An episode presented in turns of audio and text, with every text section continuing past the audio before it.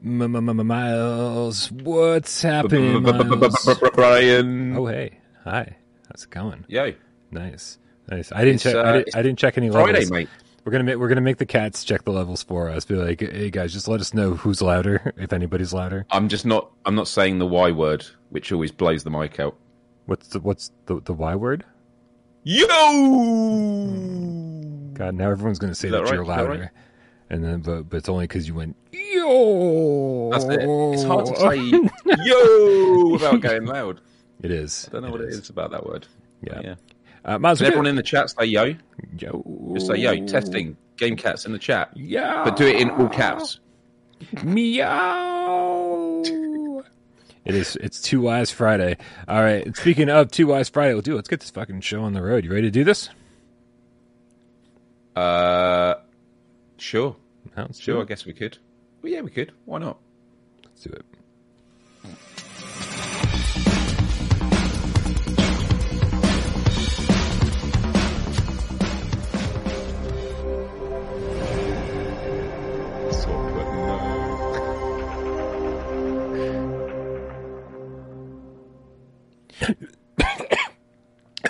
Does the intro goes way worse when you choke before you start. I thought that was you doing the intro. Yeah, I know, I know, right? I was, I was, I, I took a big breath of air in order to do this big long introduction, and instead I choked on a water spit. This is PSVR Gamescast Live. We film live every single Monday, Wednesday, and Two Wise Friday right here on PSVR Without Parole. Uh, we do this live for your viewing pleasure and for your listening pleasure on podcast services of your choice. Thanks, Jamie, out for getting those up each and every Gamescast. Um, you might be watching this live, but if you're not watching this live, you might be interested to see that down below. There are some timestamps that have been afforded to us by Sci-Fi Game Cat Henry, one of the coolest cats in the chat. All the coolest cats are in the chat, uh, but all the coolest cats are also over on our Discord channel. And click that link in the description below. Join our Discord for free. Uh, and if you really, really, really want to uh, support the channel with finan- financially, with dollars, um, cents, depends on Cha-ching. how you look at it. Uh, but patreon.com slash without pro games is where you can support the channel financially uh, and uh, get your name on that scroll that goes endlessly down below. $3 a month. It also gives you uh, access to voice chat over on Discord.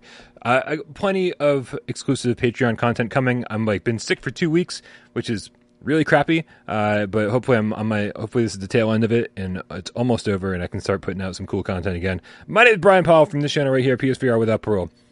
and this proper British gentleman to my right, it is Miles Two Wise Dyer from Miles Dyer Official. Every week, it's the same thing. Which way am I doing it? This way, this way, this way. Ready? High five. Ready? One, Yeah. two, three, Two. Yeah. Oh, wow. Didn't didn't Wow. look great on my end, but but uh, that's that's all uh, that's all part of the fun. Uh, Crikey said this stream is just going to be you choking. Uh, that's see. a different stream, uh, Crikey. Which uh, that's on my OnlyFans, OnlyFans.com slash Brian Paul loves you all. Um, there's a lot of choking going on over there. Miles, what's going on in the world of uh, of, of Miles Dyer? Uh, what's you got some stuff happening over on your YouTube channel? Fill us in before we uh, before we start talking about PSVR specific stuff, dude. Oh yeah, because that's why we're here. I mean, look, um, my channel is going through a big revamp. Uh, next Wednesday, um, I've like been sorting out loads of stuff. Been on Fiverr a lot, speaking with a lot of um, graphic designers and that. So I'm going to be having a new banner, new profile photo, just a new me. Uh, and then also we're going to be launching YouTube membership. Um, I've used Patreon up to, to now, um, and I'll still keep my Patreon open. Uh, but I'm going to be trying the uh, YouTube membership, and obviously I'll be able to feed back to you how it goes, um, which means getting custom emojis for the chat and things like that. So um, yeah, I'm really excited because the, the the live show I do on Wednesdays was kind of something to keep me occupied while I was trying to get my podcast show, The Quest for Global Empathy, up and running as a regular thing. But that's just been a very difficult thing to keep going. And so I realized that this Wednesday show is now the main part of my channel. My podcast will come back at some point, um, but I'm sort of just committing to it fully. So, um, yeah, I just want to thank all the game cats who show up every Wednesday. Um, it's always a really, really good time. And uh, I just want to say also, um, get well soon. You know, I do like saying that, but I'm always like, why soon? Get well now, Brian. Get well now. But does that sound too aggressive when you tell that to hmm. people? Because you're like, get well soon is kind of like, yeah, get well. Whereas get well now is like, I'm waiting. Are you well yet? Are you well yet, Brian? So there's a there's a whole part of being sick that like just means you're free of responsibility for a little while, right? Where it's just like mm. everyone understands you're sick. Everyone goes, listen, you work hard when you're not sick, and so when you are sick, just fucking go to bed. And dude, in my world, there's nothing better than being in bed, right? If I can turn on some horror movies and maybe drag some pizza into the bed with me, then yeah, maybe it could be even better. But honestly, like, dude, there's there's just no better feeling than like laying down, going to bed, and going, I'm not going to set an alarm. And so, eh, so there's a part of me that goes, being sick is sort of just like kind of cool sometimes, where you're just like, I don't, I'm not going to get up tomorrow and do anything. Uh, and so, so get well soon works for me. I'm gonna. That's true. get well now yeah. means uh, I just want one more. I just want one more night in bed where I don't have to set an alarm. That's a, that's a really good point. Well, speaking of movies, Brian, and I'm always really conscious about mentioning movies that have just come out in the chat because yes, I'm always worried someone's going to spoil stuff. But yeah, um, yeah, no spoiling. Have you seen? Obviously. Have you seen? Have you seen Nope, or do you plan to? Uh, so I, I keep hearing about Nope uh, as something that exists, but I don't know anything about it. Uh, the fact that the fact that it keeps coming up in my sphere means it must be a horror movie. Yeah, I mean, it's it's definitely got horror vibes from the trailer. Um, I think it's going to surprise a lot of people um, because it brings in a lot of different genres from what I've heard. But the thing about Nope, which is nothing to do with the movie itself, that really surprised me is it's been out in the US now for I think a week. Okay. Um, it's not coming out in the UK for like another week, and it confused me because I, I was thinking I thought we lived at a time now where movies came out at the same time. Mainly, it was to stop piracy, and also when there's movies that could have spoilers, it's to stop people talking about stuff. You know, at the moment, I'm just trying to not learn anything about this movie. But yeah, yeah like a one to two week difference. That's a long time in, in the internet land, isn't it? it is. It is for sure. Maybe they had to do some British overdubs, right? Like so that people uh, in your neck of the woods could understand. You know, they have to like call people governor and stuff like that. Like change all the coffee to tea. Uh, I, am sure that there's there are cultural differences that need to be made in the movie. Otherwise, you know, maybe you just, just maybe you just wouldn't get it. Well, we know what Nope is. By the way, Nope is the best name for a horror movie. like, I just think it's brilliant. It's just yep. so brilliant. Um, but yeah, I'm looking forward to seeing that at some point. Yeah, well, I'm I'm curious for sure. Uh, I uh, I've, I've, got a list of movies that are coming out that I want to see, um, but I. I'm, assuming that everything comes to streaming service, streaming services within like six weeks of coming to theaters now. So like, I don't even bother with the theatrical release. I'm like, oh, whatever, it'll be here soon enough. Like uh, the Black Phone was that the recent Ethan oh, Hawke one? been going on about this. Everyone was mentioning it in my show on Wednesday. Everyone's like, Black Phone, yeah. got to see it. Yeah, everyone's been saying it's it's decent, uh, and, and, it sounds right up my alley. It sounds just weird enough to be something I'd be interested in. Uh, but and what was the and what was the multiverse movie that came out uh, alongside Doctor Strange? It's called like Everything. Oh, it was oh. like quite a small movie, but then it blew Everything up. Everywhere All at Once. Yeah, yeah, supposedly it's absolutely fantastic. So I'm going to I'm to admit something here uh, because you guys are all my friends, and I know you won't judge me for this at all. Um, I I actually purchased the movie because I'd heard so many great things about it. Dave Station went on about it for a week, and uh, and and I, and, and I was like, this is gonna be great, cool independent movie that probably is gonna like fry my brain and like make me think about all sorts of crazy shit. Right? I'm gonna love this.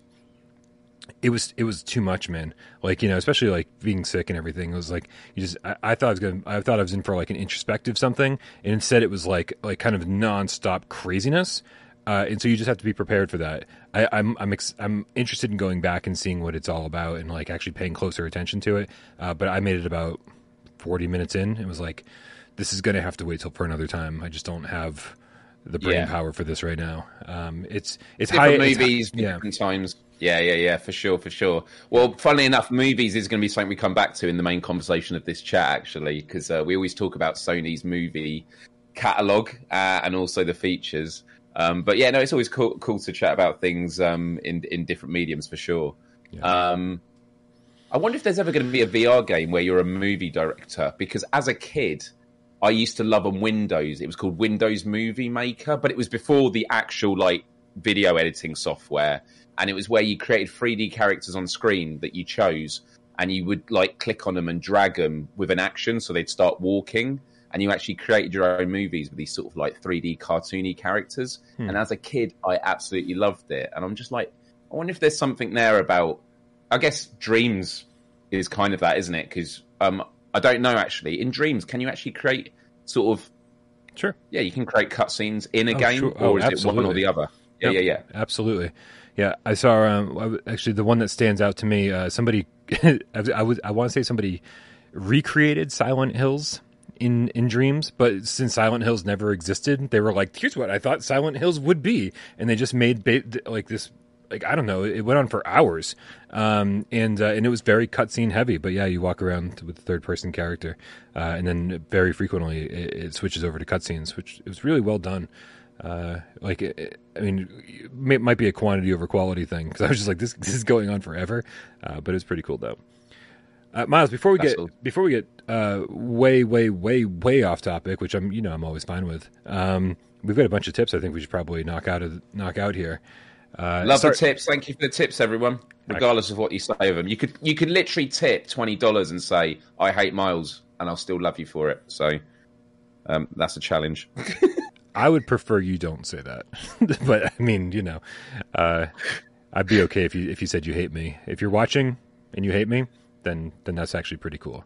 Uh, Emily Baxter hashtag the cartoony witch game kit with the two dollar tip says cartoony games suck. The weekend is now official. Thank you, Emily Baxter. We appreciate your horrible, horrible perspective on video games. Sir Moses with the five rupees uh, says, "Hi, Brian and Miles. Have you seen the newest PS5 beta update? Mentions the PSVR 2 Sense controllers. Um, it kind of This is cool. yeah, it is kind of crazy, right? That we uh, that, that this has been making the rounds. Uh, it, it's actually funny, Miles. I, I, I think there's been a lot of little things lately that have been pointing to PSVR two. Like uh, for I think for most people, people are looking at this stuff going, "Wow, this makes it seem like PSVR two is coming sooner rather than later." Right here we are. We're up here saying, "Oh, Q1 2023," and we've been saying it since February. Um, but I think eh, people are willing to uh, grab onto anything they possibly can and say, is this proof or this evidence uh, that possibly, uh, you know, shit's coming a little sooner rather than later? And, and, and here's the uh, and here's the message. Uh, that we're referring to here on the communication message says select how your con- controller communicates with your PlayStation 5 when it's connected using USB cable. This isn't applicable uh, for DualShock 4 series of controllers and the PSVR 2 Sense controllers. It's just crazy to see the nomenclature just pop up in the UI uh, before it's released. Uh, and so, um, did did you also see the No Man's Sky blog post, um, Miles? Yeah, uh, yeah. They referenced, uh, but they said PSVR twenty. too. Did they say what year did they say? So that so that's the funny thing is they said we've got a lot of stuff coming in 2022. We've also got you know the the Switch update and the and, and this and this and blah blah blah and the PSVR two version all right around the corner. And but it was all sort of said in the same breath as 2022. And so I, everybody seemed to say, hey, this is proof that PSVR 2 is coming in 2022. Uh, and, and you know, of course, everybody tagged me on Twitter and, and said this is this is proof. And in, and and I totally see where everybody's coming from, Miles. You know, it's like he, it's popping up in the beta UI on PlayStation 5. Different developers are, are talking about it as if it's coming sooner rather than later. And eh, I mean, if if I didn't know what I know, I would be 100% with you guys being like, yes, of course it's coming sooner rather than later. And I would give, I would give anything for it to come, uh, you know, fall rather than, uh, you know, Q1. But yeah, yeah. yeah, It's still, oh, yeah, still Q one. It's like um, it's going to be here. Oh man, I mean, we're literally entering August now. I, I, I, my bet is still that the next like actual presentation involving VR is going to be in September, which means we could literally be getting an announcement of this um, showcase in the next four weeks. Oh, absolutely. Absolutely. I mean, So it's not that long. It's not that long. Um, but then it will be long after that, unless pre-orders then come out in November. but then you got to wait until after Christmas. Like, I, I know March is a date that gets floated around. I think it will be sooner than that. I don't think necessarily January. It could be the start of February. Yeah. Um, Well, since since February, when I put out the uh, the the video about the Q1 2023 release window, um, what I'd been hearing, like I simplified it to say Q1 2023, but what I'd been hearing was late February, early March. So we could be pushing March uh, for a release date. But I Yeah. 100%, uh, I, I get it, man. I get it. Developers are getting really excited about it. It's starting to show up in the UI. Uh, we saw on the last show that it was uh, in Brazil. I don't know what word that was, but it was basically like approved for PSVR 2 has been approved for release in Brazil, which generally doesn't happen until about three months before things ship. So there's all these little things that are pointing toward PSVR 2 coming sooner rather than later. And like, man, who the fuck knows? Like something could have changed uh, behind the scenes. And, and, but, but the problem is, is that like, if Sony, and I said this on Wednesday's show, but it's worth repeating, if Sony changed their plans and then didn't tell developers, like that's just going to piss so many developers off. Yeah. You want to be there at launch of the new headset. You don't want to be there 5 months later. I mean, it'll still be fine 5 months later, but being being a launch title is great for sales. And if the only thing keeping you from being there at launch is that Sony fucking just decided not to tell you about the new launch date that they that they decided on, that would be some pretty sh- that would be some pretty shitty uh, maneuvering on Sony's part. And I don't If think the- I don't think if- they're doing if- that. if the date is going to change, developers will be happy only if it means one thing, and that means they have more time, not less. Bring in the time forward, regardless of how close they are. Like bringing, you know, shortening the window, especially in this day and age with all the crunch and the you know post-pandemic world that we're living in. It's you know that's not that's not it's not going to be cool. Yeah, well, but the other part of that is that like when you when you see somebody like uh, I, I'm assuming Skydance Interactive, right? When they've got they've got Saints and Sinners Chapter Two coming out this year for uh, you know for for PSVR one and Quest two and PCVR, uh, but then they had to just say 2022 or sorry 2023 for PSVR two. Um, I'm I'm assuming with with with zero knowledge on this, I'm assuming that they would have loved to do a simultaneous launch, right? And so, it, so I, I don't think more time is better for everybody, right? It's like it, that. How perfect would it have been if if PSVR two launched this holiday season and they were able to go, here you go, all versions, uh, all, simultaneously, you know? So I, obviously the game is going to be ready for that period of time, and uh, I don't know. So we'll we'll see, man. We'll see. It, it, I, I feel like it's already kind of a mess, and they and they haven't even announced a, re, a release date yet. Um, so we'll see how it goes. We'll see how it goes. Uh, man, I had I had all these tips ready Can I, can. I talk about the like target for this week? yeah, please do. Because last week, this Yeah. is the thing; it keeps swinging. And I last week I thought uh, the like's going to do okay. We hit 336. I don't know what's going on, Game Cats, but like after the show is over, a lot of you just come out of nowhere and just start smashing that like button. Uh, so yeah, we hit 336 last week. So I'm going to go bold this week. I'm going to go bold, Brian. How bold is 350 likes? I mean, that's That's pretty bold. it's pretty bold. Pretty bold. Pretty bold. Are you heartbroken when we don't hit our target? Yeah, I am. I actually, um, Yeah. yeah, I start writing poetry, and uh, yeah, Yeah. Yep. Same. Same. poetry Sorry. that I'll never, I will never read out on here. I, pu- I pull out some old used albums. My Chemical Romance, um, Bright Eyes. I just look out the window. I just look out the window. yeah, I just I just stare at a pile of razor blades, blades and cry. Well, I look out the window and look see if there are any likes out there, and there aren't. Streets are empty. Uh, that's pretty good. Uh, Dave Station VR with the five dollar tip says you're lucky. I like you guys enough to take a break from the cat game. I guess Dave's playing Stray. Uh, I like Stray. I still haven't played Stray. I got Stray installed what two Tuesdays ago now. I mean, oh, it's so depressing. You I haven't played it. You no haven't chance. even started it.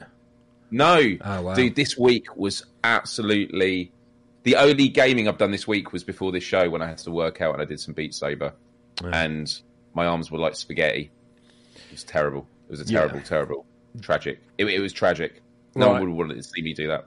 I can't I can't blame you too much, man. Having having been sick, uh, I'll tell you the my least favorite part about being sick is that, uh, especially when it's like stomach stuff, when you feel nauseous, putting on a VR headset, you're like, this isn't going to go well. I was playing Walkabout because yesterday the Labyrinth course dropped on Walkabout mini golf. I want to uh, play Walkabout. Yeah. They they upped the player limit from five players per game to eight, and so now so now it can take you four hours to get through one course. Um, it's a, it's a lot of fun though, and it's it's great to hang out with people. And they they killed it with the labyrinth course. But man, I will tell you, I couldn't play as long as I wanted to because I was nauseous and uh, and it was and it was making me sick to to stay in VR. And I hate that so much because as somebody who doesn't get motion sickness, I I obviously very much empathize with all the people who do get it because I whenever whenever I get sick, it feels like my my stomach gets sensitive and it, it makes it really difficult for me to play. Um, and so I empathize with anybody who gets it, even when they're not sick. That's terrible. Uh, Belremy, the Game Cat, with the twenty euros. Uh, this this there's a lot of emojis going on. It looks like there's a there's a there's a choo choo choo train, and then there's about twenty money bags and four glasses of red wine. Uh, Miles, I don't drink anymore, so all four of those glasses are for you. Uh, we're gonna get Miles fucking drunk tonight. It's gonna be awesome.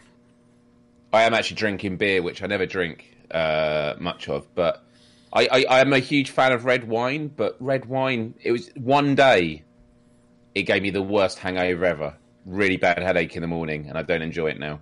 Uh, and also, when you're out and about, I think it was on my 30th birthday many years ago, and uh, drinking lots of red wine, enjoying it, and all the photos of my birthday were ruined because I looked like a vampire, just like red teeth.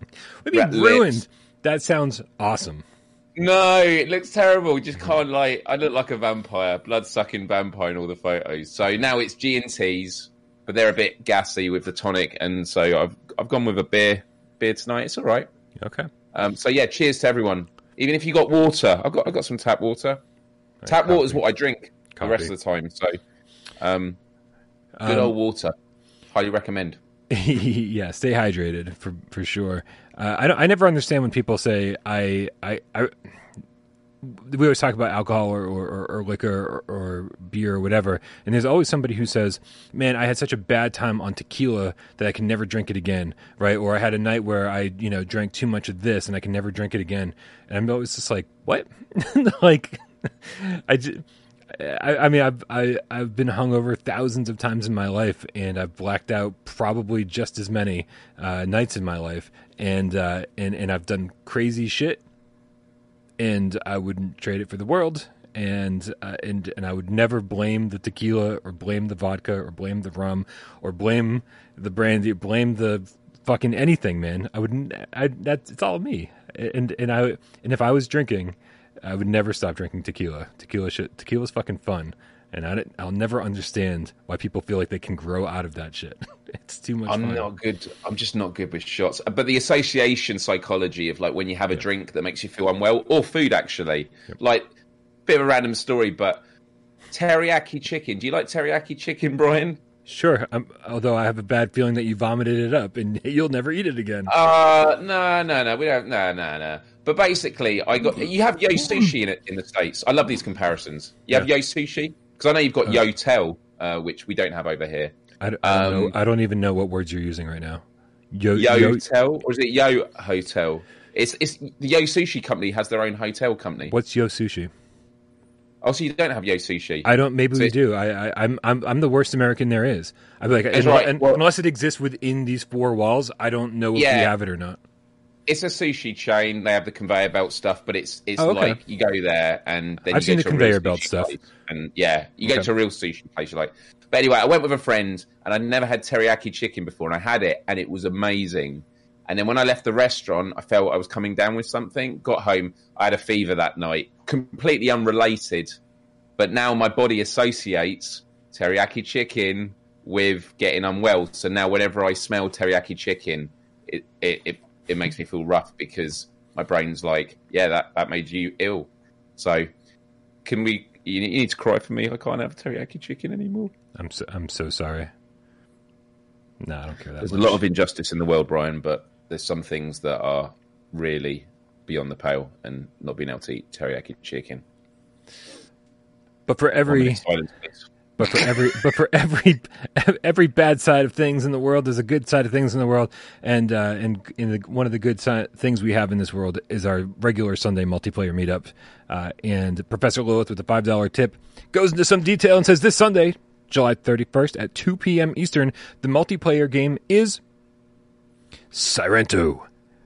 Mo- moves only slash shoot and glide your way as a cyberpunk ninja. Professor Lilith fails to mention, probably because there's a character limit in the tip, uh, d- jumping, double jumping, backflips, uh, swapping weapons mid-air, uh, sliding. There's so much shit to do in Sairento. It is a lot of fun. Um, if you guys don't know, we do a multiplayer meetup every single Sunday at 2 p.m. Eastern. Uh, this gives you an excuse to use some of those multiplayer games that you've got in your library. Uh, some of them. Uh, how are we not doing? How are we not doing Spark? What is happening? Next week, please make it Spark. It's got to be like we, the the servers are going to shut down, and we're not we're not have to done Spark, not have going to done Spark, and I should just go back to bed. So not have gonna done Spark. only. It is moves only, Moves and, it's, only. and it's only two player multiplayer. You you, you team up Yes. and, and work through these stages together. Uh, all right, yeah, I got to I got to keep moving through these uh, these tips. I know that think we. You, you, you do the tips, Brian, and I'll get the viewer to take over questions up and ready, all right, and then we'll blast through them. uh, do do do do do do. Hector Robles or Robles in the chat is doing the Lord's work. Uh, every time someone likes the video, he's uh, he's writing down the total. Yeah, un- unfortunately though, because the chat's been so active, uh, I've missed a fucking ton of tips, and I can't scroll back far enough. Can you Um, not? Nope. And so I, I just lost a ton of fucking tips. Do they disappear after while? Do you not get it through the studio? Uh, Yeah, I can't go back far enough. Some, some somebody tipped and said, "Why don't you add a join button on the YouTube page?" And that's where it cuts off. I can't even see the username above it. Um, I apologize, you were, guys. they, were they asking why you don't have a join button? yeah, yeah. I, So w- that's I- yeah, that's, that's YouTube membership. That, I, I wish I could tell you guys who left the tip and how much it was for, but sadly, we if have, you tell us in the chat, we'll we'll shout you out again. yeah, uh, yeah. If, if anybody, if anybody can go back and, and see the tips that I missed, uh, please, please, please, somebody repost them for me so we can give proper shout outs to everybody who tipped. Uh, we we we just not used to seeing this number of people talking uh, and, and having it move this fast. So my apologies. Um, why don't I add a join button on the YouTube page? Because we have nothing to give you currently. All the benefits right now are on patreon.com slash without parole games. That's where the exclusive videos are. That's where everything kind of happens. I will tell you that Discord, YouTube, and Patreon do not talk to each other the way that we'd like them to. Uh, and and things are kind of a mess. Uh, so I would like to move everything over to YouTube at some point, uh, just to kind of keep everything under one roof. But uh, but so that could very well be a thing soon. Um, I do have Mark Pringlesleaf here with the two quid. Says, "How can you hate Miles? He's a great chap." I don't hate Miles. I would never hate. Wait, was is that the last one you can see?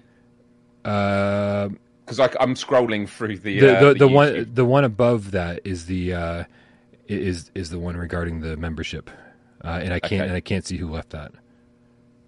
The thing I will say about the membership stuff, and it was as I mentioned earlier, is I'm I'm launching it on my channel on Wednesday, and it's going to be a good test case because, like Brian, I do use Patreon, and I do see the benefits of both. Um, and so based on that, it might be. I I, I think actually, Brian should do membership, even if there's no extra offerings. It's just cool to have a little Game Cat membership icon next to your name and having some special emojis in the chat. Is there Um, we c- you can do members you can do free memberships? Can we can we do that? Uh, Free memberships? No, uh, Okay. I don't think so. It, it'll be, but I think it's like minimum of like two dollars a month. So it, would- it would be an extra thing you do. But I know Game Cats would be up for it. I'd sign up for it. All right. Well, we'll see. I'll, I'll see what I'll see what we can make work. Um, and, and really, again, sorry guys for anybody who left a tip that I missed. I, I thought I had this under control, and as usual, I do not. Um, no one else can seem to scroll up. Uh, Yeah, I've, I've been scrolling. I can't find it, but someone in the chat mentioned it, and we'll, of course. Oh, you got cold mention it. yogurt was the one that I was the one that I missed. Wally is now a game cat specifically. So thank you, you got cold yogurt for bringing up the uh, for the, the topic. Wally is now a game cat specifically. White Tiger with a Canadian two dollar tip says, "Get married soon, guys and gals." Get married. Oh, is that as, as opposed to get married now? Oh, as opposed to Okay. get yeah, get well soon, get married. s- Get married now. I don't Get know. married now. Thank- thanks, Waleed. now just makes anything seem intimidating, doesn't it? I, I feel I feel like Waleed is uh, is is jumping the gun here. I think I have to meet somebody before I can get married. But I mean, if there's another way to go about it, I'm down. I feel like we can skip all of the uh, the nonsense, dude. Uh, Brian, get- it is time for viewers takeover. thank you. Are we ready for some viewer takeover questions? Anyone in the chat, if you ever want to have your questions answered on the show um, before Monday with AJ, Wednesday with Wes, or Friday with me, Miles, uh, go to viewer takeover channel on Discord um, and just post your questions there, and we try and go through as many as we can. Uh, number one, we've got uh, Arsik, the see-through game cat. I probably mispronounced that. Um, uh, I think many of us liked the blue glowing of the PSVR 1. Would you mod your PSVR 2 with LEDs to recreate this look, providing it doesn't interfere with the tracking, of course? I love this question because it is something I was thinking about, and it did remind me that when the DualSense controller came out for the PS5, we were talking about, oh, well, the DualShock 4 had that blue, you know, the bar, the color bar, and they're removing that, and now it's like these sort of faint strips down the side. But as much as I miss the, the- you know those colors, um, I'm kind of you know got used to it very quickly. Um, I do love the blue lights. Like when I take photos of me wearing VR and you've got the the lights on, it does look really cool, and it is going to be a shame to not have that anymore. Um, yeah, what are your feelings, Brian? Yeah, I mean it's it's time to move on. I, I do think it looks really cool. Uh, I remember on day one, uh, I, I remember Michelle came over. Uh, I'd been messing around with PSVR all day. Michelle came over. I've got pictures of her in the headset on day one. She's got pictures of me in the headset on day one. Um, and and the lights just looked so cool, especially when you have like a you know a, a purple and blue move controller alongside. You know, it, it's it's a very cool aesthetic. Um, but I'll tell you, I'm I'm happy to get rid of the lights if it means no more light tracking. Uh, it's so. And, and you know what would happen, Miles? Uh, We we'd install some LED strips or something on our new PSVR two headsets, and it would screw up the inside out tracking, right? And so like we'd go through all this time and effort to make it look cool, just to screw up, you know, the brand new tracking system. We'd be peeling that shit off in a heartbeat. Yeah, yeah. I mean, you're not going to stick stuff on your brand new headset. I mean, some might, um, but yeah, cool. By the way, everyone keeps asking me to say this word with my accent. I will only do it if we hit 300 likes in this live show. So there you go. Game on with the challenge. Oh, Next question. Shades of Hype Neutrality uh, has asked us considering Meta's recently announced price increase for the Quest 2 lineup, what do you think the chances are that Sony tries to undercut them on price? $349 question mark? And uh, this was the one i was thinking about when we were talking earlier about are they going to move the dates around? And i do wonder if you know sony is you know at the moment looking at what the competitors are doing. Um, but in terms of pricing i've always said I, I look at the british pricing as sort of a bottom like best case scenario because i know some people in the chat before have said oh, it'd be great if it was like $300 uh, but it's like, but then the equivalent would be two hundred and fifty pounds in the UK. There is no way in hell it's going to be that cheap. Um, three hundred and fifty dollars would mean three hundred, uh, like three hundred pounds. I just think that's going to be way too cheap for what it is. So I think it's going to be three nine nine dollars and then three hundred and forty nine pounds or three fifty in the UK. Um, I think it will be under the four hundred mark, but could be wrong. Um, I don't actually know what is happening with the um, the, the pricing on on Meta. Um, but yeah, what are your thoughts on this, Brian? Well, what's happening with the price on Meta is that in about three days, uh, all of their the price on all of their headsets is going up up by hundred dollars each SKU. It's going up up by hundred dollars. The shit's been out for two years, and now they're increasing the price by hundred dollars. It's not how stuff's supposed to go down, Miles. I don't know if you're aware. Um, in fact, this stuff's supposed to go down in price after two years. Um, and and then on they're actually raising the price of all their uh, accessories as well, which is just not so. And I'll tell you what, man, it just proves that shit's not going well over there. Not not the way that they want it to.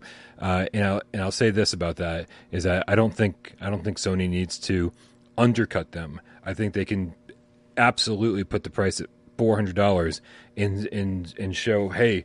Uh, you know, if you want if you want to put these two headsets side by side, uh, and and see what they're capable of, then that's all you need to do. That's how you undercut them by saying for virtually the same price, you are getting this drastic, drastic, drastically different experience. Um, and, I mean, compare Horizon Call of the Mountain to even the best looking game on Quest 2. Uh, I'd, I'd say maybe Resident Evil 4, right? Like it looks really good, but it looks like you put a 20 year old GameCube game right into a headset and, and, you know, up the resolution. That's exactly what it looks like. In, in, in all fairness, that actually looks pretty good. But you just can't compare something like that to Horizon Call of the Mountain. I think people are going to go, yeah, you don't need to undercut them. Like, just sell at the same price, sell it even more. People will realize that, that people are willing to spend money for something that's going to be awesome. Right. If it was everyone had access to the same games and there's a competition on what headset are you going to wear to play them on, then yeah, it's about pricing is going to be a distinguishing factor, and you know that's what the Quest has uh, Quest Two had been good at. Um, but PlayStation, as you say, they don't. They they do have compet- They are playing in the virtual reality space, but they're dominating with their gaming offerings, and so yeah, um, yeah you're absolutely right. Premium product, um, and and often we forget that reducing the price sometimes makes your product seem cheaper. Like sometimes there is a benefit of having a more expensive price. It, it you get a sense of okay, this is a premium product. If I'm buying this, um, you know you associate it with quality. I'm sorry, um, D- David in the chat says three ninety nine quid with Call of the Mountain. Uh, I think that's I think it's an interesting take, right? I, but I but I also don't think I, I, think the smartest thing Sony can do is keep everything out of the box that doesn't need to be in the box, right? It's like mm. give us the headset and the controllers, and that's it, right? Because you want to make sure that you can sell it to us as cheap as you possibly can, right? They they may or may not take a loss on it, uh, but but if you start if you put in something like Call of the Mountain, that they could easily sell for anywhere between fifty to seventy dollars on its own, depending on the length and, and you know overall uh, depth of the game. Uh, that like that that selling that at full price could help them uh, kind of uh, kind of make up for I forget the word I was trying to use. Kind of make up for the uh, you know any hit that they might be taking on the hardware, right? Right. And and so you don't, you don't want to put Call of the Mountain in the box uh, unless because you don't want to raise the price by 50 bucks. You don't want to raise you don't want to put out a bundle and say, "Hey, it's 450 or $500 or whatever." You want to keep everything out of the box and then and, and sell it as cheap as possible. I saw somebody on Twitter who didn't know what they were talking about saying, "Oh, this you know PSVR 2 is going to launch at $400 uh, with for just a headset." And then five hundred dollars for the headset and two Sense controllers. And I was like, no, Sony themselves have been very clear about this that every headset will come bundled with two sense controllers. And so that's yeah. all I need in the box, man. Just make it as cheap as you possibly can and just put what the necessary stuff in there. Well, I guess if you want to play Headmaster 2 right on PSVR 2 then yeah, you just get that. Um, well, I'm, I'm going to skip to um, Awesome Tatum, who asked a question uh, on Viewers Takeover which relates to this, which is are we getting PSVR 2 bundles at launch? And if so, what do you think they will be? Um, bundles always seem to come later, but again, I, I wasn't engaged in PSVR when it first came out. When it first came out, did it actually have any bundles? Or oh, sure. Just, yeah. Even on even at launch. Yeah, even at launch, the it was there was a there's a PlayStation VR Worlds bundle because don't forget when Worlds came out, it was a forty dollar game. Right, right. They charged way too much for that thing, um, and I and I want to say that maybe the Worlds bundle was the one that came with the two Move controllers, uh, and then there was just the headset on its own. Uh, so this is a you know we're, we're, obviously talking about a much different uh, sales strategy for the new headset, but yeah. So I, so there was a bundle at launch, uh, but and I don't know, you know, like maybe if they can sell the headset feel... for 350 and then and then make the Horizon bundle 400 uh, and then sell the Horizon game on its own for 60 or 70 dollars, right? And then make the whole package look more attractive. Be like, "Oh, I saved 10 to 20 dollars if I buy this bundle." I don't know. There's got, there's maybe a way to do it, but I don't know. If there wasn't a supply issue, because this is the thing, it was it's, it's also what I thought about all the customizable plates for your PS5 mm-hmm. that on the one hand, it's like, yeah, you can produce these, but at a time when people can't even get PlayStation 5s, are you really going to start, you know, having other supply issues with creating other products? Um, but a part of me feels that they could, it would be a cheap strategy, but I think it would be effective, which is they could release PSVR 2 bundles that come with games that aren't necessarily PSVR 2 games. Mm-hmm. So you could have like the No Man's Sky or you know I don't know Skyrim with upgraded graphics, and that's a way of saying like you know for the people that are fans of No Man's Sky, this is your way of jumping in. Um, hmm. And sometimes actually, when I bought my PlayStation 4 Pro. Um, and actually, my PlayStation, no, no, it was just my PlayStation 4 Pro. Sometimes the bundles just come with a, a code, don't they? It's not a physical copy of the game. Yeah. It's just his. Uh, and with a lot of VR games that are digital only, there's every chance that they just say, yeah, we'll just slip in the box. Um, but then they don't even need to do that, do they? We talked about the collector's edition of the PlayStation Plus. What would the VR one look like? You know, they don't even need to have different branding on the boxes then. They just say, if you buy PSVR 2, you're going to get access to the PlayStation Plus VR collectors. And I, I think that is the way they're going to go if they're going to do anything at all. Uh, Crikey in the chat, I don't know if I'm pronouncing that right. He says, I think it's going to come with a free game. I think they will make the PS5 version of Astrobot a VR game too. I, I, I think what I will say is that I think you're right about uh, Astrobot. I think there will be some kind of Astrobot experience, right? Because Astrobot is now their character to introduce new hardware. Here's your PlayStation 5, here's your DualSense controller. I, I, it would be insane to me. And that's what I think we'll get in the box, honestly. Uh, it's just like a free download for the Astrobot PSVR two game or experience. Um, not even not even Rescue Mission two, right? That that sounds like a full yeah yeah yeah a Agreed full game that, that we'll get in a year or two. Uh, this will just be the the thing that introduces you to PSVR two. Um, but I don't I don't think a, I don't think we're getting a free game. Um, although yeah, you, I don't think either. You and I spent hours uh, the last week or the week before talking about all the free quote unquote games they could be giving us with a Plus collection, and I think that's yeah I think that's the smartest move rather than putting something in the box itself. Because also, I, look, I don't want to like bring the, the tone of the show to a really serious. Oh, do uh, it, do it, do it, do it! I'm I'm going to make you full screen. Okay. when the PlayStation 5 came out, it was at a time where a lot of people were going through a lot of economic turmoil due, due to the um, the pandemic. Um, and the thing is that the, the, the economy has not got any better since. If anything, it's got a lot worse. Um, in the news this week, we have, um, you know, there's a lot of talk in the UK about food banks. You know, we have, uh, I think you call them food banks in the US as well, but these are places where people donate food. We even have like healthcare workers, you know, saving people's lives that then have to use food banks because they can't afford uh, to buy food because of the cost of living crisis. Um, and it's even to a point where there are now people at food banks that are turning down free food because they don't have the money to pay for the energy in their homes to heat the food, like boiled potatoes or for the fridge and stuff. Um, and there's a lot of talk this week in the news about heating banks might be set up for this winter. For they're basically going to be places around the UK for people that can't afford to heat their homes, so they can go there to keep warm. The reason I bring up this serious issue is like in the grand scheme of things for gaming, gaming is a luxury. Like we are incredibly lucky uh, to be able to buy these, you know, expensive tech products and, in a way, escape from the world in VR and enjoy all these different worlds. And um, the reason I, I, bring that serious point up is because the, I'm pretty sure the collectors, um, PlayStation Plus collectors for PS5 was a part of Sony thinking, yeah, the economy is not doing great at the moment. We need to give more value for those that are going to be willing to, you know, put their hand in their pockets and fork out for a five hundred dollar console.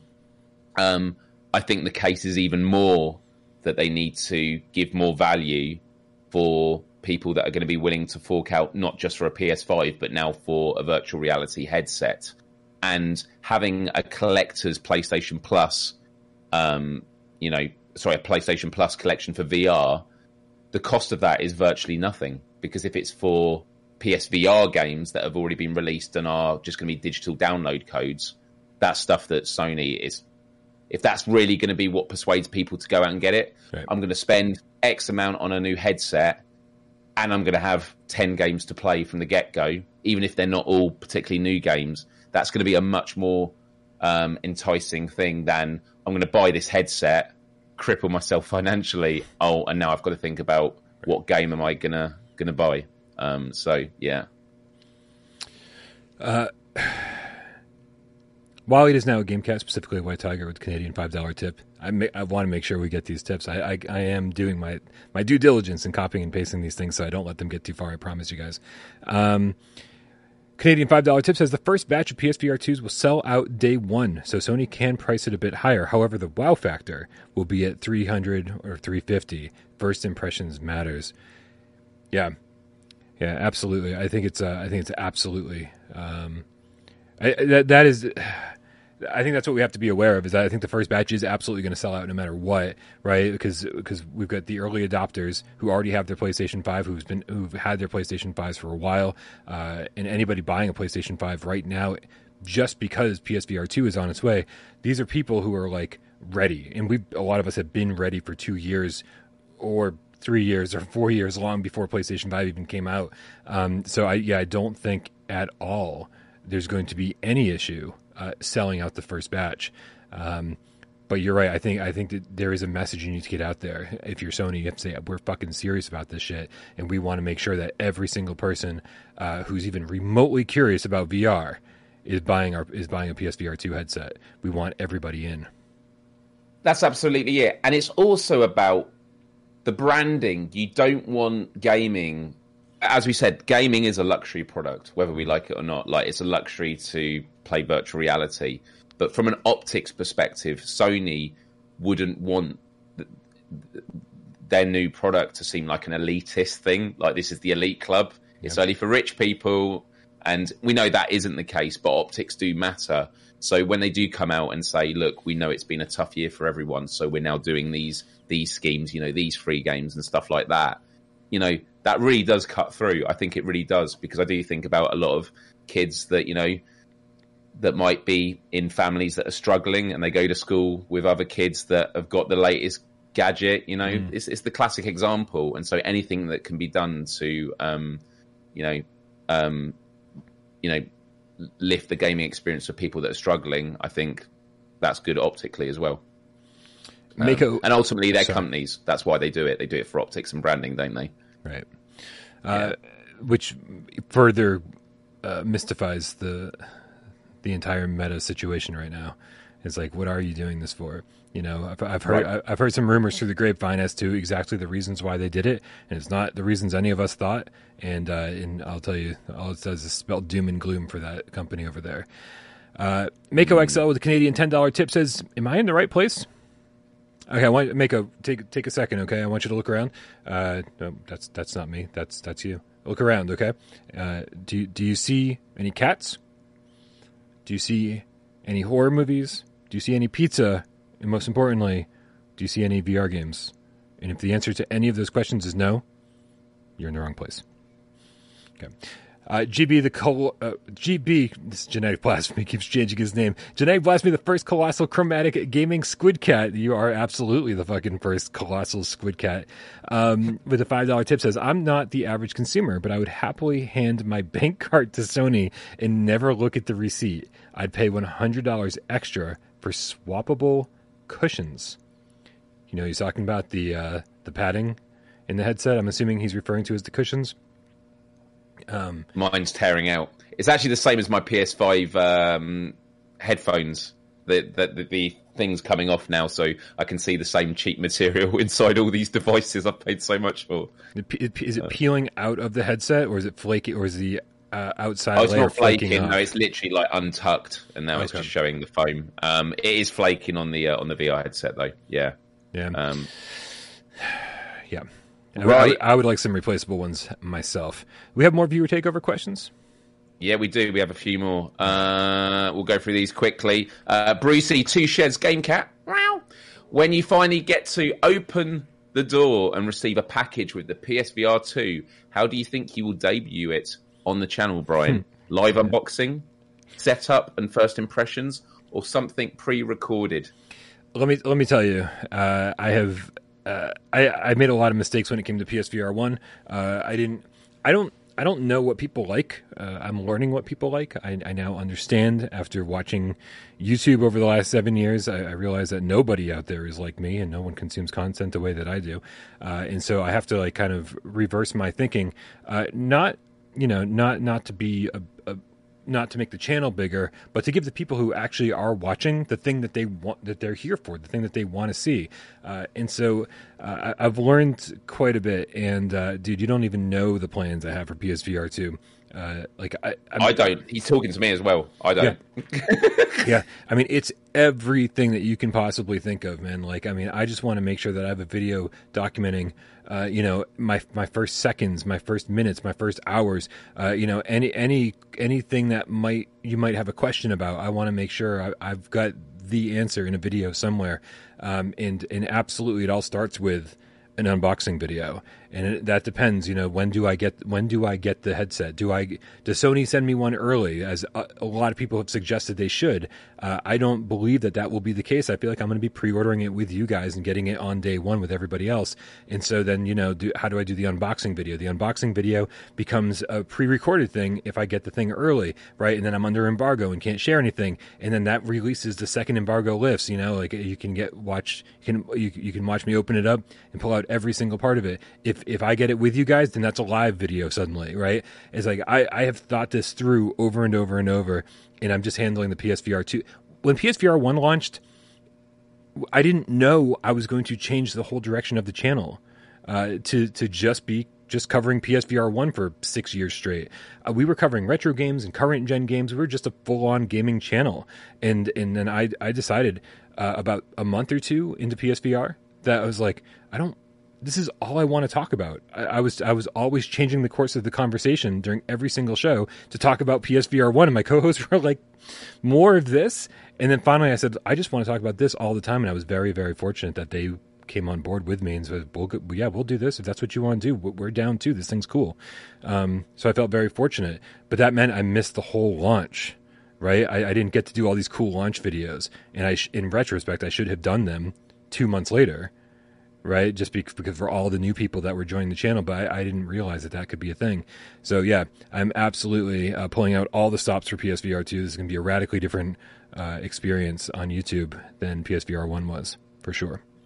The Silent Hill Game Cat said, "Let Tornado do the unboxing." I'll I'll do I'll get two PSVRs. I'll get one for her. Yes. Right, and I'll let her unbox one, and I'll post that on Tornado's uh, YouTube channel. Well, that will be what happens if you do pre-order it for yourself, and then Sony does send you one early anyway. Then you'll have to do that. Yeah, mm-hmm. that would do so well, man. That'd be a great video.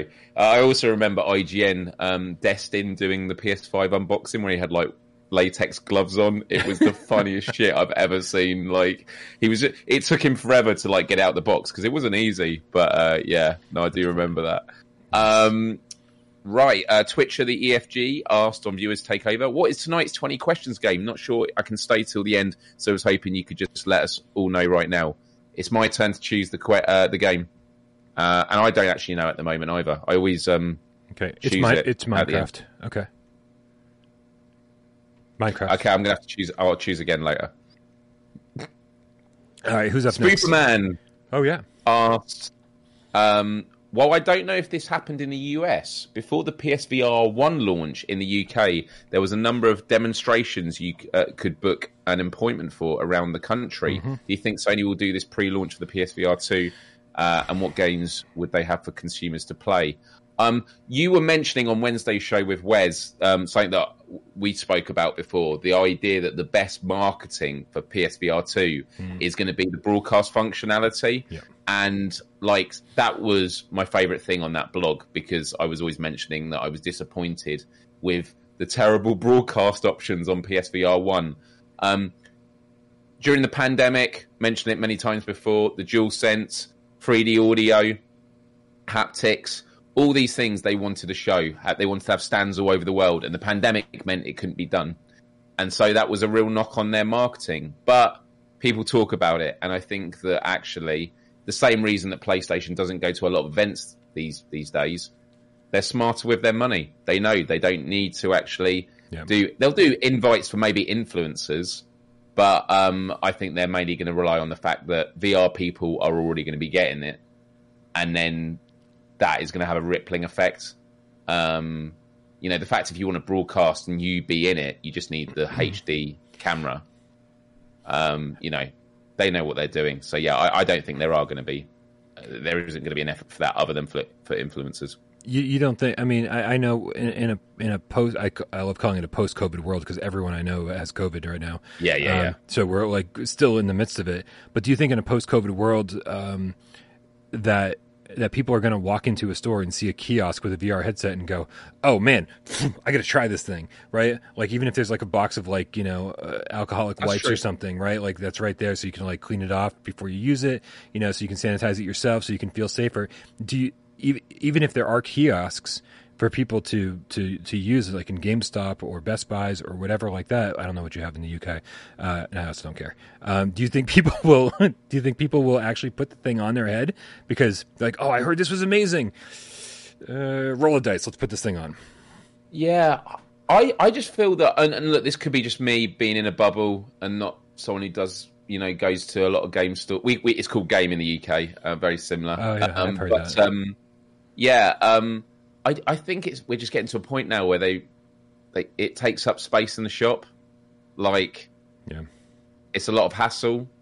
Um, I think they're just going to rely on the fact that there's going to be a massive there's going to be a massive surge of people that get, as you say, the first batch will probably sell out very quickly, and that's just going to get the ball rolling.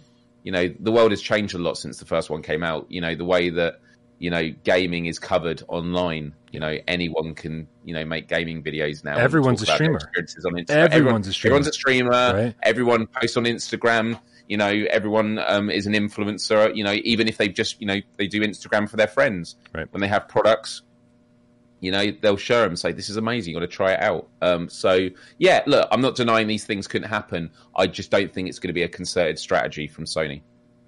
Yeah, um, yeah. Yeah, we'll, we'll see. We'll see. I, I, just, I just feel like they have to hit the ground running. I have to make. I feel like they have to cover all of their bases. They have to make sure that if there's a way to sell these things, that they are there to do it. Right? Because yes. they, I think, I think, I think Meta actually paved the way for a successful launch. Right? Meta got people interested in VR. Meta got VR headsets on people's heads. Now now now it's time for Sony to say, yeah, but here's what a AAA game looks like in VR, and you've never seen anything like this before, right? How do you do that? Is it enough for, for streamers to do it? Is it enough to just throw a couple kiosks out there in the mall? Is it enough? No, I don't think any of these things are enough when you're trying to capitalize on the 100 million people that will ultimately buy a PlayStation 5 sell, selling to only 6% of that audience is not going to be enough again, right? I do think that if, if PSVR 2 fails, we can pretty much say goodbye to PSVR 3, right? If, if PSVR 2 only sells 6 to 10 million units, I, th- I think that's the end, right? And, and so they, they need to take this really, really seriously. Because uh, I'm pretty sure that they know. Because it's not, it's not even like Sony to give to to give something like this another chance. PSP PSP actually sold really really well, enough to give give them a reason to sell a PlayStation Vita. But then PlayStation Vita didn't sell all that well, and they were just like, you know what, we're going to pull the plug. PlayStation VR One didn't sell all that well, um, not not comparatively, right? Mm-hmm. And like it, it did well for a VR headset, but I think Sony wanted to sell way more of those things, and so because of that, I, am actually shocked that there's a PSVR two. It just actually shows Sony's commitment to the to the the medium to the platform. Uh, and but but I do think that this is it. If it doesn't, if this doesn't work, then I think they're done. At least for at least for a few years, right? Until VR becomes yeah. mainstream, and then they're like, oh, we'll, we'll come back now. Yeah, for sure, for sure.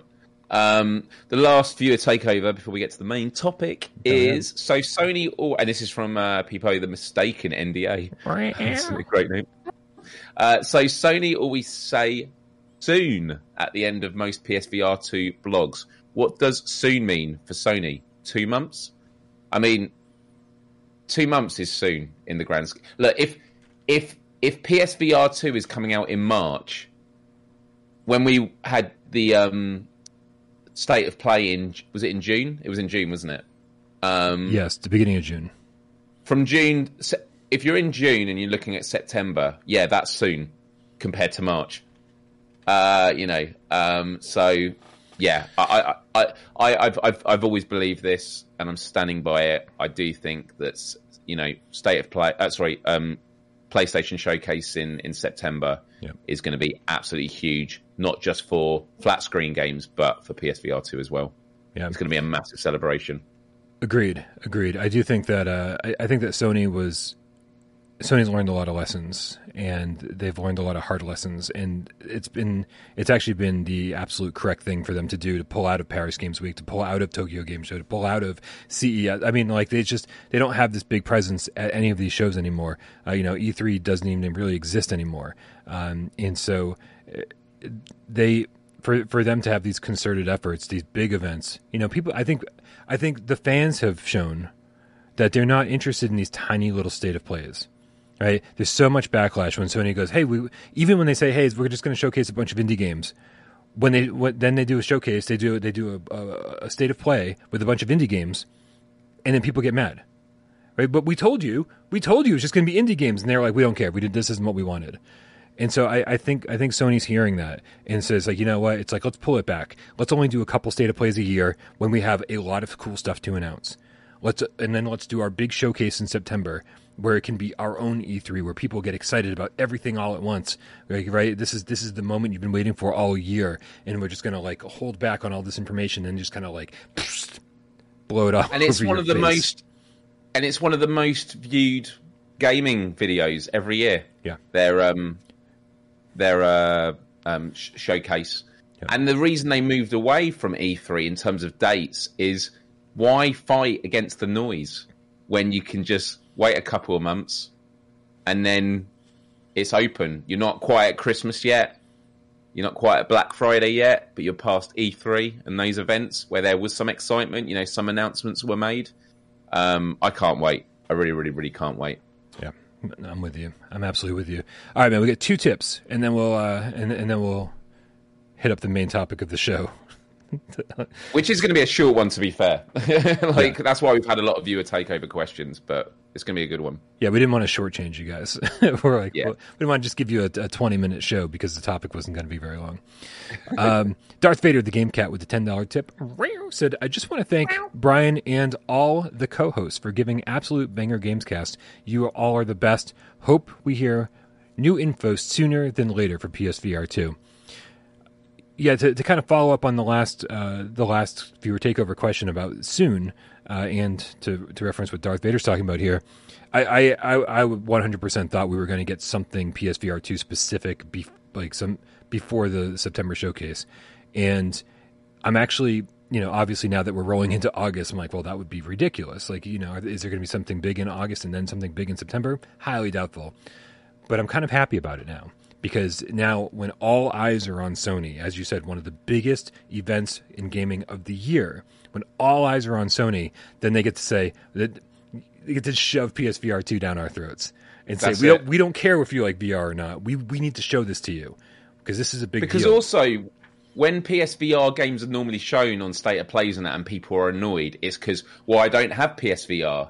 Whereas when they show PSVR 2, yeah, no one has PSVR 2. Like, that, that's the thing. They're going to be showing stuff where everyone is on the same page. Now, there will still be people that complain because they don't care about PSVR 2, but I think it's going to be, it's going to be a, hate using the word game changer when you're talking about gaming, but it really is in terms of the industry and, and this technology. So, um, and also, but I do think the the I, although I was always set on September, and then there was like you know mentions of we might get something a bit sooner.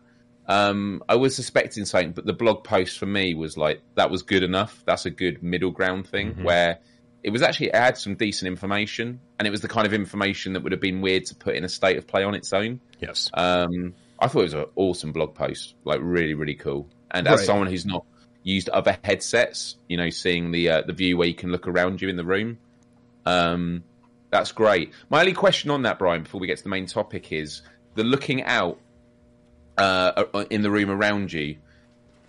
Does that allow um, AR games to be used? Because obviously, I know that you can map out the room, and so you see on the floor the um, PlayStation shapes Yeah. on the floor. That's very minimal, but like, would that actually allow you to have AR games as like well, or is full it? on AR games uh, is I mean anything's possible, right? Because we Right. don't we don't actually know what's going on in the PSVR two headset.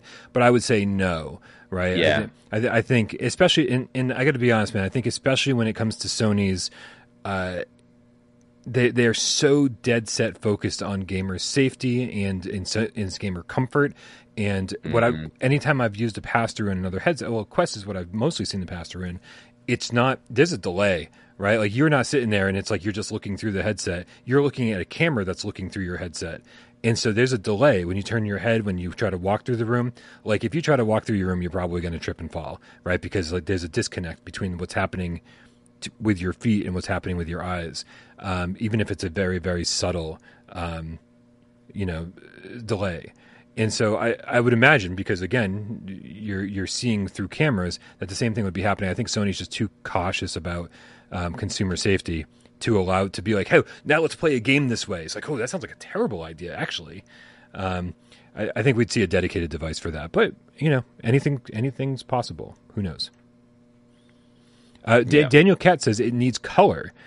If, and, That's and- true. And if he's and if he means for a game, they could absolutely use the black and white background and post color things, uh, you know, on top of it, right? You know, like they could actually they could animate color graphics on top of your black and white room. But Because there was color, wasn't there? Because when you're looking at the floor, Yeah. it has got. I'm just looking at the blog again. Yeah, the uh, PlayStation. It has the blue and the red. So there is color. Obviously, yeah. The the your the physical room, which in a way would be a safety feature because it's like what what is black and white is reality, and then the color is like an overlay. You know, having that difference. Um, interestingly, when we start talking about PlayStation Home, you know, there's an argument that could the AR be that you customize your actual room. So could you actually put your PlayStation trophies yeah, like on the wall in your room or stuff like that? I don't know. Um, dude, we still have two more tips, and then we'll tackle the biggest uh, the, the topic of the day. nice. All right. Um, bu- bu- bu- bu- Looper, the underground game cat with the five euros, says, I'm watching old videos from the channel. It's funny to see how skeptical Brian was about PSVR when it was first announced. I don't, so, so I, here's, uh, here's something I don't know if you guys know about me.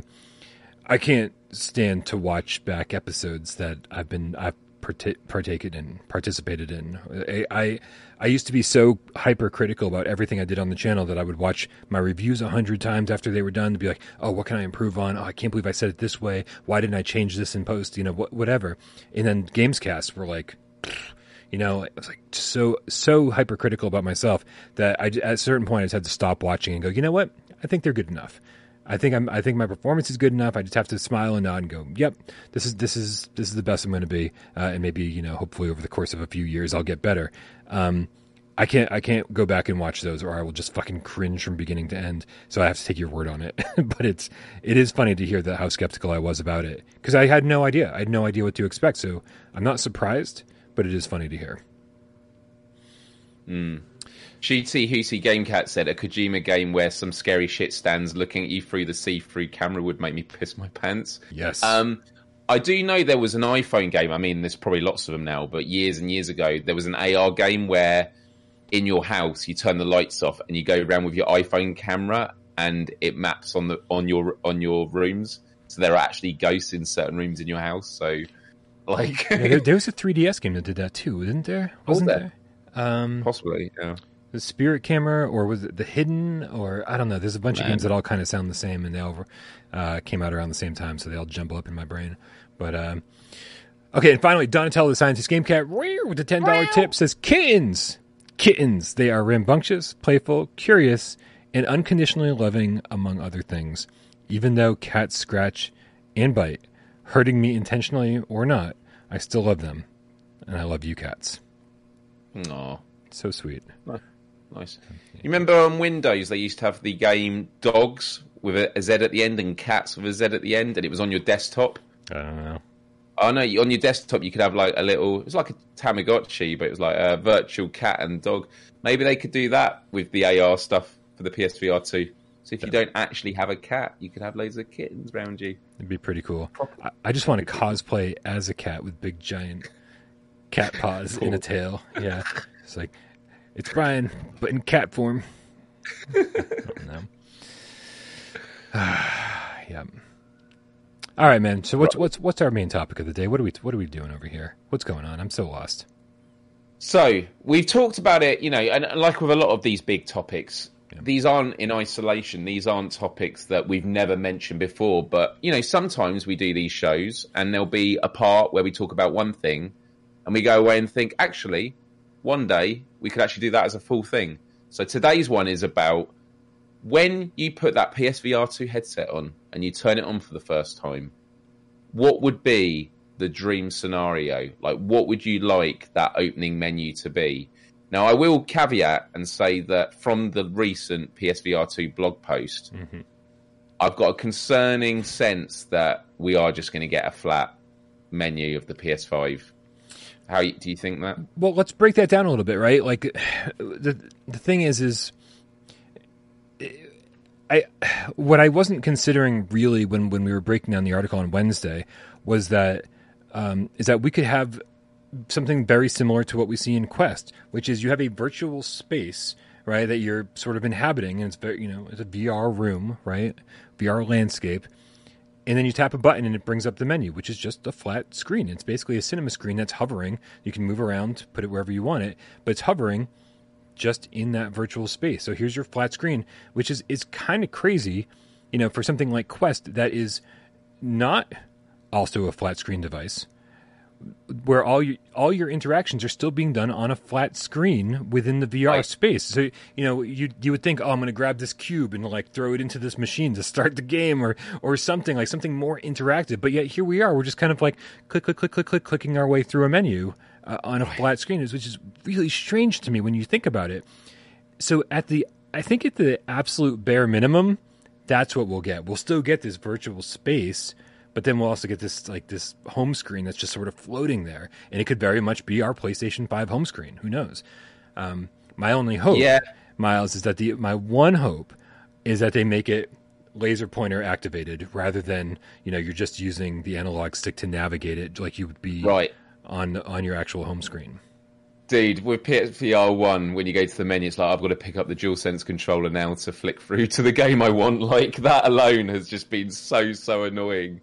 um, yeah, and so like, look, the big idea that Brian and I have, and many of you have, is could PlayStation Home make a comeback or some kind of thing? Because we keep mentioning the dream for me is you put it on and you spawn in this virtual room that you're in and it means that you have access to so many different features that we'll talk about and really interested to hear in the chat what your thoughts are on it. And so, you know, we mentioned things in the past like, you know, having a cabinet for your trophies, PlayStation trophies to be there.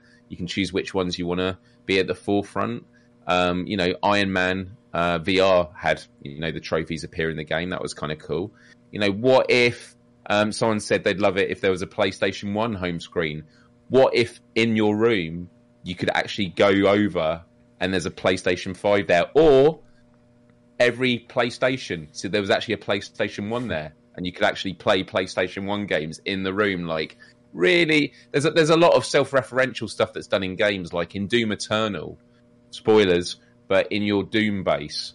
Uh, you're actually able to unlock the original Doom games, which is like such a, a crazy thing to think that something that used to once be sold as its own game is now an Easter egg in a future game of the series. Um, what if there were movie tickets by the front door, and when you go over them, it's like all the latest Sony releases, and you could actually choose one, and then either via payment or if it's a part of some package. I know they were testing in Poland, um, PlayStation Plus coming with like a movie offering as well. Mm-hmm. You know, what if that could be a way for you to then do, you know, check out and see movies? What if you could invite people over? There's just so, so much that could be done. But to kickstart this, Brian, before we get into more imaginings, uh, I wanted to pull up this article by Richard Warren. Uh, it was a GameRant article that was um, from February of this year, I believe. Um, and we won't read all of this, but you know, the idea of PlayStation Home making a comeback is not, you know, a unique idea. Lots of people have been thinking about it again and again. There was also news this year that Sony were up were they updating the trademark for PlayStation Homes? So straight away, people are freaking out, going, "Oh, is it making a comeback?" There's no guarantees, but at a time when the metaverse is going to be this battleground, um, some kind of PlayStation Home does seem like an option. And so I'm just going to read a few extracts of this article. So, like right at the top, Richard writes, you know, with PSVR 2 coming soon, I kind of laugh him saying that in February. Like February seems like a long time ago, right? And we we were talking about what does soon mean earlier. He says PlayStation Home should make a comeback, and Media Molecule could be the best studio to develop a new version. And so he says in the first opening paragraph PlayStation Home was a truly unique social game for the PS3, and it is remembered fondly by those that spent time with it. In the game, players made their own avatars and entered a virtual world where they could purchase their own outfits and apartments, living out a second life within a PlayStation focused universe. Players could collect items and explore areas based on iconic PlayStation franchises like Uncharted. I remember there was Resistance, um, and meeting up with new people and making friends in the game's busier areas. Um, those that spent even a bit of time in the free to play game will likely remember the larger group of gamers on the dance floor or watching shows like The Tester in the games theatre. Oh, I remember The Tester. Sorry. Yeah. yeah, no, I remember too. Um, unfortunately, all players have. Uh, all players have our memories as PlayStation Home was shut down on March 31st, 2015. It was in 2000, eight it came out, I believe. Yeah. Uh, while no alternative was offered during the PS4 generation, now may be the perfect time to bring it back, and Media Molecule could be the best member of the PlayStation studios to develop it. Brian, yes, what are your memories of PlayStation Home? For Game Cats, some of them that have voted in the poll already saying, "What's PlayStation Home like?" What is your memory of it? Uh, my memory of it was like, e- even at the time, I was kind of like, "What's the point of this. This seems yes. a little bit clunky, and it seems a little bit. Um, I, I, guess I look back at it now and go, it was before its time, right? It was like, you know, this this would be a perfect, you know, Second Life type app for for for, for the PlayStation brand. Uh, but at the time, it seemed like it was it had a lot of great ideas that didn't quite come together all that well. The, the PlayStation Three was notoriously uh, had notoriously long load times, and that was the first it was the first uh, PlayStation console that came internet enabled at launch, right? You didn't have to buy like an adapter and an external hard drive and all this other stuff like you did with the PS2. Um, and so like it just felt like the it was the very beginning of all of these things and because it was the very beginning of online and like you know they're doing these HD games for the first time it, eh, between the load times in the in, in the access times and the buffering and whatever else it just the whole thing just sort of felt really clunky but it was still cool enough and it was free that it was always populated. You would jump in and there'd just be hundreds of people standing on a beach, and you'd be like, "I'm just going to walk up and, and like why?" I, I, didn't do a lot of like talking. I did a lot of voyeurism, I guess. So where it's like there wasn't there wasn't a lot of chatting options though, was there? Because it was a lot of it was like you, you, the main thing was predetermined like conversation. But you like, could yeah. type though, I think, right? Wasn't there an could, attachment for type. the PS3? Uh, yes, DualShock Three with like a little mini keyboard on it. It was like a little Bluetooth. That's true as well, right? It was um, uh, what the fuck was it called? Uh, it, it was just like um. You're right. It clipped on the top of it. Yeah, and it just had a full keyboard. I forget I, there was a name for it, but I forget what it was. And so like, and so there were people I, I believe taking advantage of that and having full on conversations, like you know, basically texting each other while standing in front of each other. Uh, and so I was always kind of enamored by the whole, by the whole, by all of PlayStation Home. Just the fact that it existed, that that, that because it was free, it meant that like a lot of people were using it.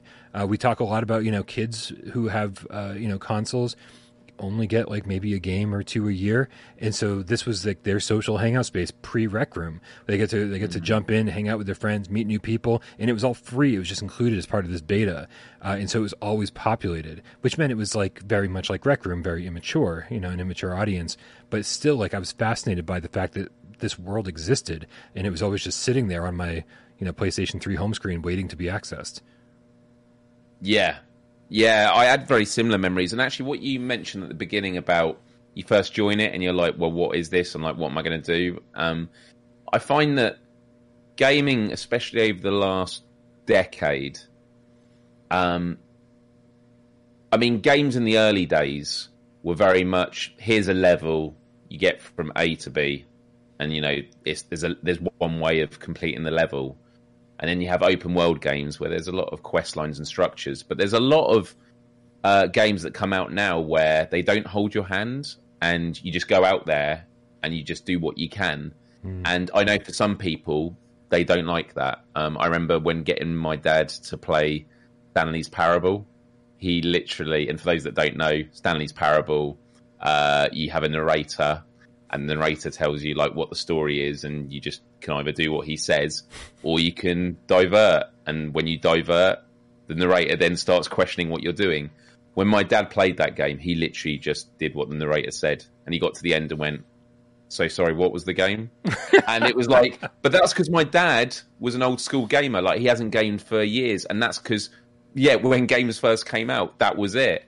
And so there are a lot of people that are very averse to games where I don't like having too much freedom. Um, some people talk about that, like with Elden Ring, um, the open world aspect of it of like yeah. yeah. i just find this too overwhelming like you don't actually know where to go in elden ring when you get quest lines you don't actually get a notepad telling you what quest lines you're on you actually have to remember them so you might actually forget like who you've spoken to and stuff like that um, and some people love it some people don't and the reason i bring that up is like i think that we're at a point now where home you know there are so many social experiences in gaming, especially in VR now, that kind of like we say with PlayStation VR One when it came out, there was a real push for adoption because it was new.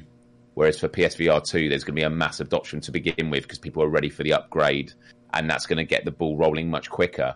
I also think that if you know PlayStation Home or something similar came to PSVR 2, the, the, the way that the gaming space has evolved over the last couple of decades with more social experiences and you know regardless of what we think of the metaverse the point is that metaverse esque experiences have been embraced whether it's live events on Fortnite yeah. or um, Dreams does their annual um, Dreams Con. I don't know if it's called Dreams Con but where they showcase you know people's creations and stuff like that. Yeah. Um, I think it's real and oh Grand Theft Auto Online one of the best examples you know. Some people would go so what are there? Well, there are missions if you want to do it, but a lot of people like to just drive around with their friends and shoot each other and stuff like that. Um, I find that really, really exciting, and it means that there's really fertile ground for, you know, PlayStation clearly have considered bringing this back. The the, the question is, are they actually going to do it? Yeah, yeah, and so the, I, I think the I think the big question here is is like what what what we've seen from Sony recently is is Sony has sort of just stopped competing with people who are doing things better than them. That's that's what I've seen recently. They they stopped using communities and then invested in Discord. They're like Discord is doing communities way better than us. Let's invest in Discord and partner with them. Cool, actually, really good idea, Sony. And then they they were like, oh, Netflix and Amazon and Hulu and all these other streaming services are doing movies way better than we are. Let's drop our service and just make sure that you know we have we support these guys. And i'm like less cool but okay right? And so when we see things like uh, rec room that are kind of already giving us this social space this this place to hang out um, because don't forget like like as cool as home was it it wasn't actually bringing us to games, right? We weren't we weren't like we weren't meeting up with our friends and, and and doing all these things. We when we talk about what we want in a PSVR two version of Home, it's a much different thing than we got on the P, on the PS3 flat screen version of Home, right? We want our own apartments that we can decorate. We want to uh, we we want to be able to hang out with our friends. We want to invite people over and have and, and have these social hangout sessions. Yes, there was a big screen type thing. You could walk into a theater, and I actually did watch things with other people. I watched episodes of the tester in a movie theater on my PlayStation 3 and thought, boy, this is silly. like I could just be watching this and like it would be way less uh, there'd be way less lag and way less buffering be, and the resolution would be way better. Um, but yeah, you know, but then there's things like big screen that already exist. There's things like Rec Room that already exist.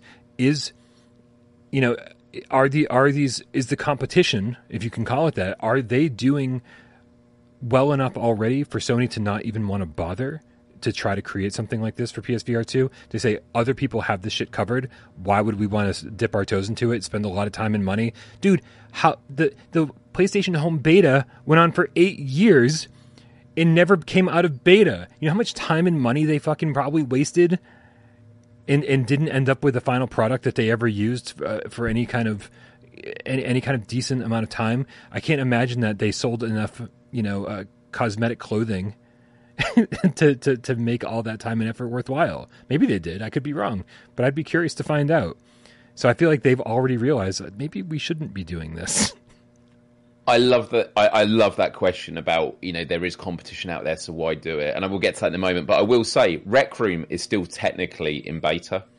I, I say technically, no, it is still in beta. It's still called Rec Room Beta. Um, but um, th- this goes back to the conversation we had earlier about you know the competition with VR hardware. What yeah. Sony has is IP.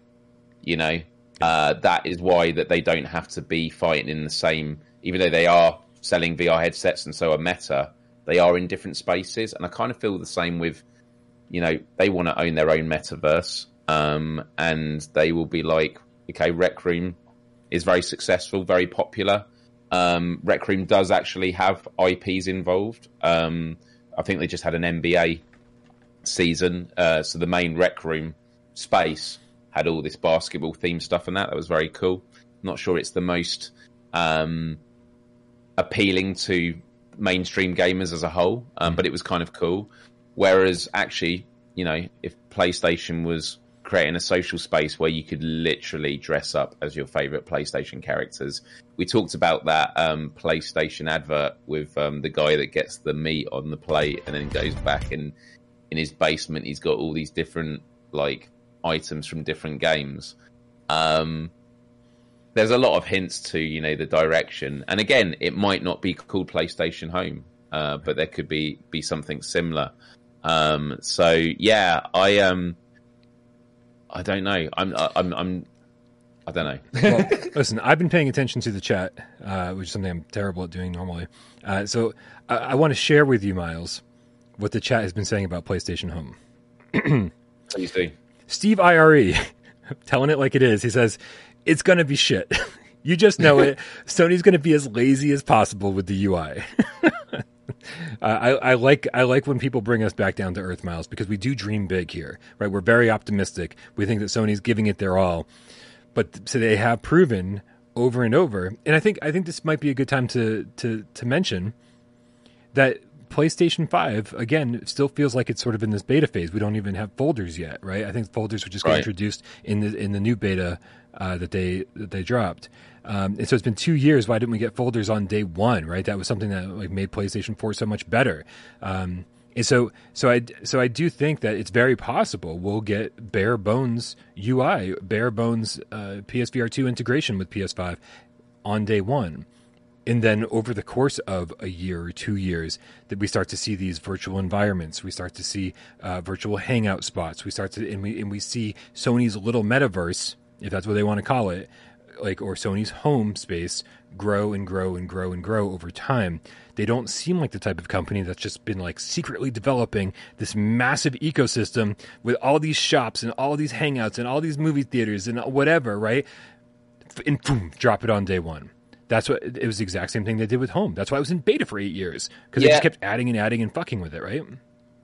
Yeah, and um, this was an issue that in previous conversations I spoke about, which was why you know GTA Online did so well in ways that Home couldn't, and because Home was a PlayStation first-party property, mm. there are things they can't allow happening in it. Voice chat, they'd have to moderate it because it represents what Sony is. Like that community whatever's happening in real time in home is going to reflect on the company.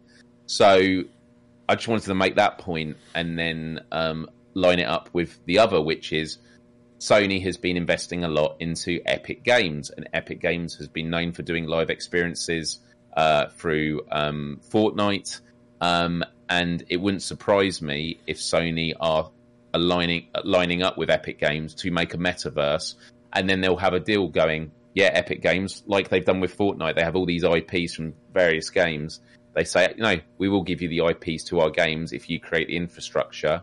and then that's kind of like one step removed Mhm. from PlayStation. So it's kind of like if there was some controversy about something that happened in the metaverse, obviously it's not desirable that they're associated with it, but it's actually a lot less risky than if it was on Sony's platform.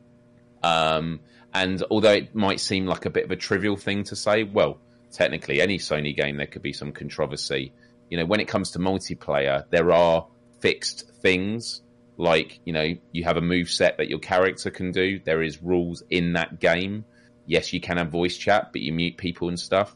When you have a social space, a metaverse where you're creating an avatar that represents yourself, and you're in virtual reality and you're interacting with people in a social space, that's a whole nother level. And um, the sort of the the various potential there is for um, you know abuse to happen or you know things that Sony wouldn't want to be associated with. Um, you know, you could look at stuff in Dreams, like if someone creates a Super Mario World game in Dreams, um, Dreams will keep it up unless it gets reported by Nintendo, um, and it, it will get taken down. But if that was, and even though it's, um, although Dreams isn't uh, Media Molecule, they're not first party, are they? They're third party, or Uh, they? No, I, believe I believe Sony owns Media Molecule. Yeah. Or maybe, maybe they do. I had a feeling that they just work really, really closely with them, but I think you're right. Um, but um, oh yeah, I did say the word. they wanted me to say controversy. Oh, that was the word. I did. My Yeah, ears, yeah, I didn't even yeah. know. I didn't even know, but my ears perked up when you said it because that's, Yeah, that's yeah, yeah, it's a very British way of Um, saying it. Like, get, like, do you say do you, you don't say garage, right? You say garage. Uh, I say garage. Yeah. Yeah. Media Molecule has been creating games since it was founded in 20, uh, 2006, and Sony acquired the company in 2010, a few years after Media Molecule's first big success, Little Big Planet. Okay, yeah, okay, that makes sense.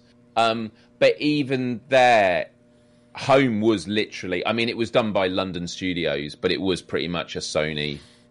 Do you know what I mean? Like the degrees of connection you have with a property, even if it's only a slight difference, makes a huge difference in the optics of, you know, PlayStation Home is the is the is the most risky gaming environment you could make. Yes. Um, that that's that's the main point I'm trying to make. I, I not bet be able to Sony's do it anyway. really happy that they don't have to worry about what happens in Rec Room. yes. Right? I put People leave, already quoting the clip of the week from last week leave the the guys call me a bitch. You're a bitch. Did you call me a bitch? No, That's what that is. I was wondering what was happening in the chat. Yeah, I was yeah, like, yeah, oh boy, I missed something here. I didn't Uh, call you a bitch. You're a bitch. Oh, okay, but yeah, that's the thing. Sony doesn't want to deal with that. Like, yeah, Well, which is funny because uh, so Delirium, uh, apparently straight edge Delirium with the double X's, uh, it said PSVR 2 Home would be great because it gives them an excuse to use eye tracking. So we get to see guys staring at girls' avatars' asses who are probably just guys sitting in their room with Cheeto dust on their shirt. So we get to watch guys staring at other guys cosplaying as, as hot girls. Well, it's it's it's an, it's it's a, it's a funny point, but it is an interesting one we spoke about before about eye tracking and the implications of it. Of it's going to be a new form of moderation of um because there's a lot of conversations in ethics of VR about people getting in people's personal spaces, about abuse um or sexual harassment from one avatar to another. It's a really interesting new world that we're moving into about the ethics of avatars and stuff like that. And yeah, eye tracking is going to be uh, coming into that of uh, yeah Yeah. um, I just love the idea of you know being um, like Homelander from the boys or whatever, and you you have you have these laser eyes like just just like demolishing everything in your sight, or using your eyes as selector devices, right? Being like, boom, I want to play that right there, boom, got it. Yep, dude. does Dan- that mean we're no we're no longer be able to teabag in VR? Is that now I don't see you why kill not. an opponent?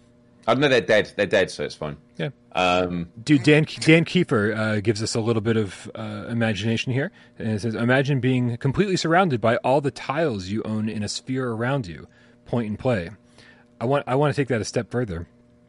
And I, don't, I, I played Super Kit uh, to the top Super Kit on uh, on PC VR last week, and the way that you restore one of your hearts, your health, is you pick this up. It's got two grips, right? And you pull it apart, and like this heart, like you know, like emerges, and like you know, you get a heart back in your health.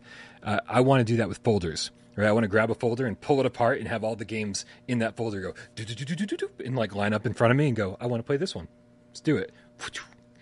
I don't know. There's, there's all sorts of cool VRAF uh, ways you could make menus interactive like that.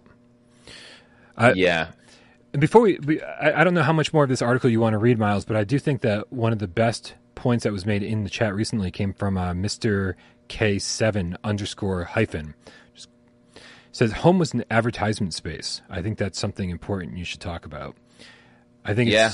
I think there is still nothing like home when it comes to that aspect of it. It was so cool to be like, oh, I'm so excited about this game Siren Blood Curse that's coming out. I know nothing about it other than the fact that I played Siren on PS2. And then you could just boot up home and go to the Siren hub, right? And You could hang out with other people, talk about Siren. You could like go into some amusement park ride type thing, which by the way, I never got working on PS3, so I don't even know what the Siren game was, what the attraction was. I stood in line for a long time. I could never get it working, so I don't know what that was. But I definitely went and played like lots of other mini games for lots of other different, you know. There was a game called Sodium that I think uh, was this futuristic racer type thing, uh, what very Wipeout style, and you could play it in home, but the whole thing was just an advertisement for some energy drink, I think. And so to to be able to kind of like mix you know advertisements with gaming uh, and, and, have it be beneficial to gamers and the advertisers and not have it feel like it's like kind of forced down your throat i think is a really cool thing and that can extend even further to the cosmetics like if i'm if i'm in a vr home space I want I want my avatar to look how I want my avatar to look. And so I will gladly walk in a virtual mall and spend real dollars. I'm a guy that's pretty much against microtransactions in all of gaming. other than like cool DLC, I guess. But like this is an exception to the rule. I want my I want my play space, I want my apartment, I want my character to look the way I want to, and I will walk into a store and spend actual real money to make that happen. So that when people come over and they see me and they see my apartment and they see my setup, they're like, "This is kind of fucking cool." right? And I want to, and it's going to be a virtual space I spend a lot of time in. So I want it to be cool for me to inhabit. I want it to be cool for, I want it to be relaxing for me and enjoyable for me to, to, to, to, to live in, right? To virtually live in. So especially when, especially when I look around at my apartment and go, Jesus, I need a break from this. Like, let's go to a much cooler hangout spot, you know? For sure. Well, okay we were we were talking earlier about features we'd like to see, and something you mentioned at the start there made me think of this. So I just want all the game cats and you, Brian. to just just imagine. Let's dream for a moment now. It is 2023. It's September, and PlayStation announces a special PlayStation showcase for VR, and it's held in PlayStation Home and so everyone meets up in VR for this special virtual reality conference. Jim Ryan comes out, maybe, in his VR stuff. Hey, everyone. or however he talks. And then they say, here are the VR games coming out over the next year. And during that conference, they don't show it on a flat screen in the VR space. You literally go into it, and it's like you go from one VR experience to the next. Fortnite does it with their live events where your character gets teleported through all these different worlds the future of VR conferences could be you meet up and then you are literally taken through the trailers. They're like interactive trailers where you're actually playing segments of the games. It's a big dream. I'm not saying it's going to happen, but like a lot of these conversations are about like what the potential future could be. And uh, um, yeah, I think like yeah, in a year's time, even if there isn't a home or component like that, there is an opportunity where Sony could actually start making interactive showcases using the VR component. Yeah, agreed. Agreed. Did, did you want to do you want to get back to this article because I, I, I oh, like... do you know what I'll read a couple more paragraphs of it which uh, um, right. is underneath the headline PlayStation Home 2 would fit well on PSVR 2 a lot of this is going to go over stuff we've already mentioned but um, it'd be cool to just you know quickly read this um, so he also mentioned uh, given the success of VR chat and the endless discussion around the metaverse it is easy to think of VR functionality making PlayStation Home 2 even better. Fortunately, Media Molecule has experience in this area, meaning that it could undoubtedly do something special with the technology. Players could have the chance to explore the PlayStation inspired worlds made by Media Molecule and PlayStation fans, actively participating in mini games and seeing characters through a VR headset. Given how powerful PSVR 2 is based it would likely have no problem running something like a PlayStation Home. Assuming that the games take a free to play approach like the original, it could be a great way to show off the power of the device while instantly giving all adopters of the headset something to play. Being able to see and talk to other gamers through a video game is a great alternative to real life meetings, and a VR mode for PlayStation Home 2 would be an excellent way to capture the idea. Um, and he just talks about a bit later on you know the original PlayStation Home was heavily limited by its long load times as you mentioned Brian as the PS3 took forever to get players to where they wanted to go. The PS5's wildly fast load times would take this issue away with the hypothetical sequels graphics also sure to be a huge step up. So um, you know this has all been talked about. It may not be PlayStation Home but I do think Sony is running fast at the metaverse and they realize that there are two components to the PSVR technology. There's the games that you actively or make an intention of, I want to play this right now with my friends. And then there is what do you want to do with the rest of your time?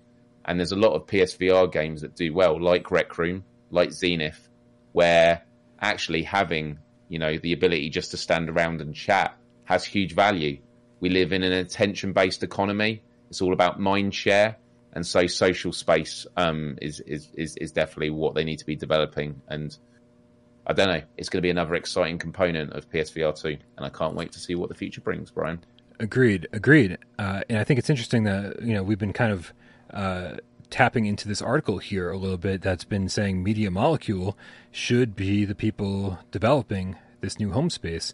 Um, and, and, I, and I agree for multiple reasons, of course, mostly because uh, it works perfectly in VR and outside of VR. And I think this, whatever Sony's metaverse ends up being, if they end up creating something, uh, something, you know, like home again, it needs to be playable on the flat screen and in VR. I think that I think that's really really important, right? Like include as many players as possible, uh, and also to yeah to to make I, I think something like that would make VR more attractive to people.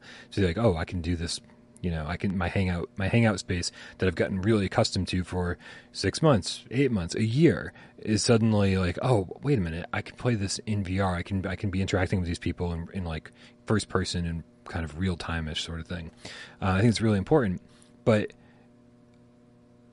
we we were looking it up before the show, Miles, and we saw that uh, London studio actually made the original home. Uh, mm-hmm. and, we, and we know that London Studio is still working on PSVR 2 stuff. It's like they're not like abandoning the VR space. And I think the last time we checked in, they were working on something that was multiplayer focused. And I would be very, very interested to see if if Sony would tap into somebody like Media Molecule or stick with, be like, hey, you guys already developed this thing fucking 10 years ago, 15 years ago, 20 years ago. I can't, I don't remember how long ago things were anymore. Um, 2008, right? You've already, you've already, you already have a lot of experience in this space. Uh, why?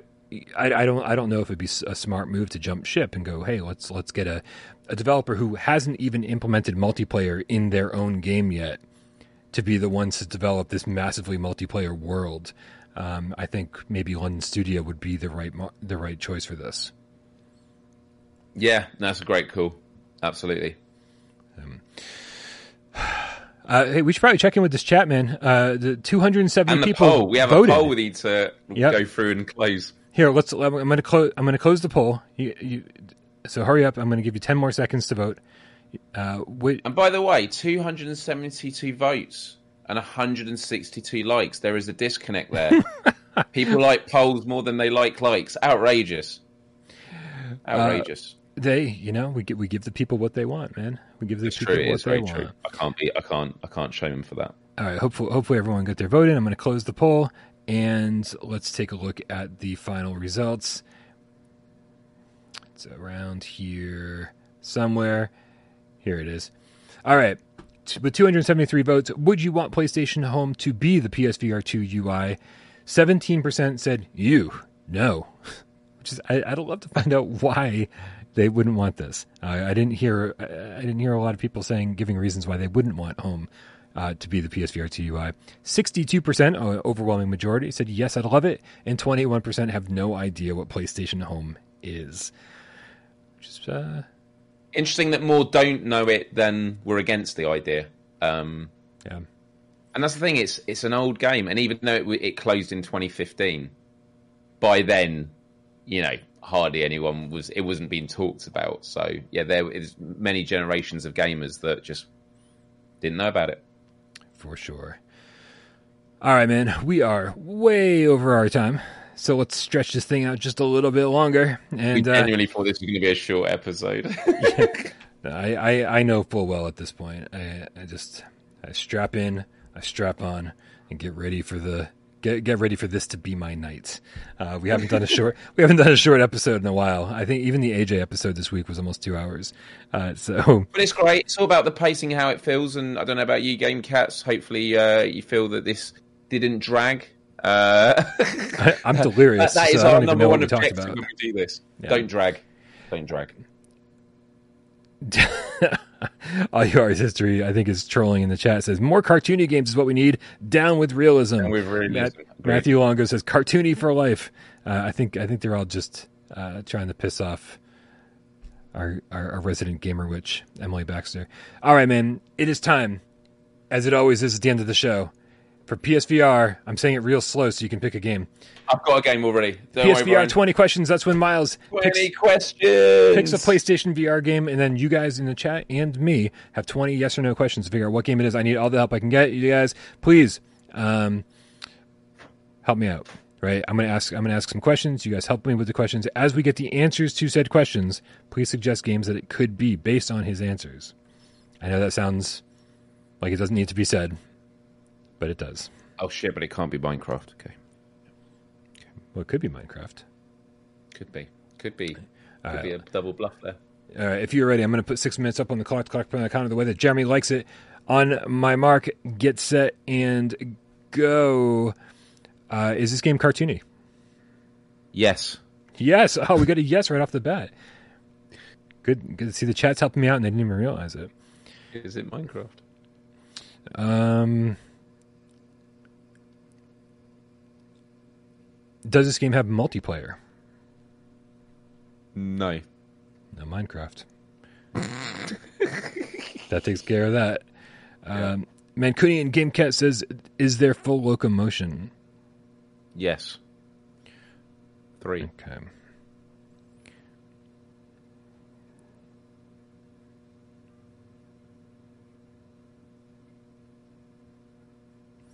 Did we discuss this game? I'm going with Ian Marsh's comment, which is all in caps for some reason. It's like screaming.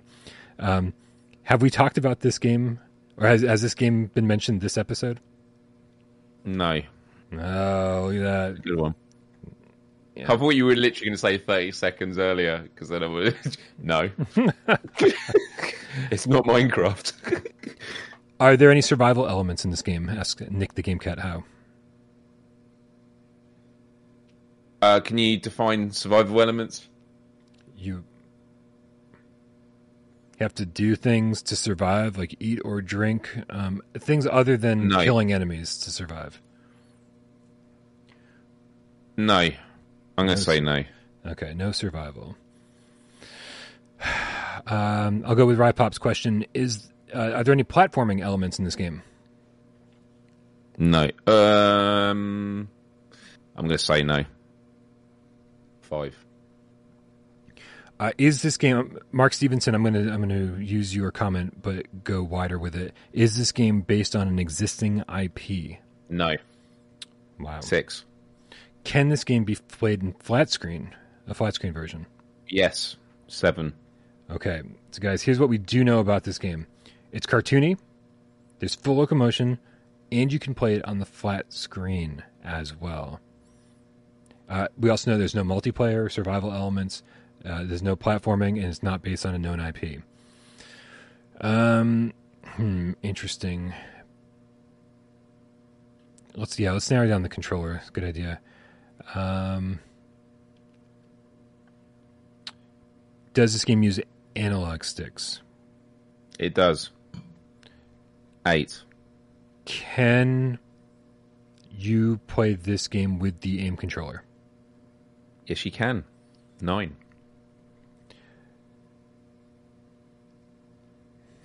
Does this? Hmm. Okay, let's, we gotta we gotta eliminate battle. Uh, I mean, we gotta. Uh, mm,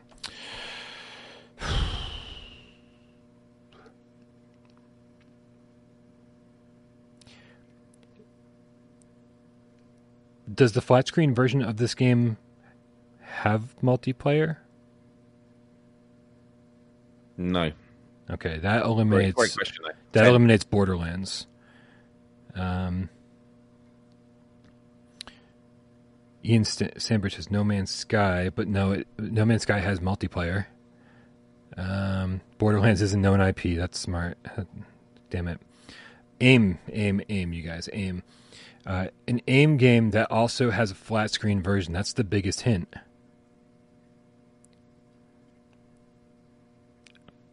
An aim game.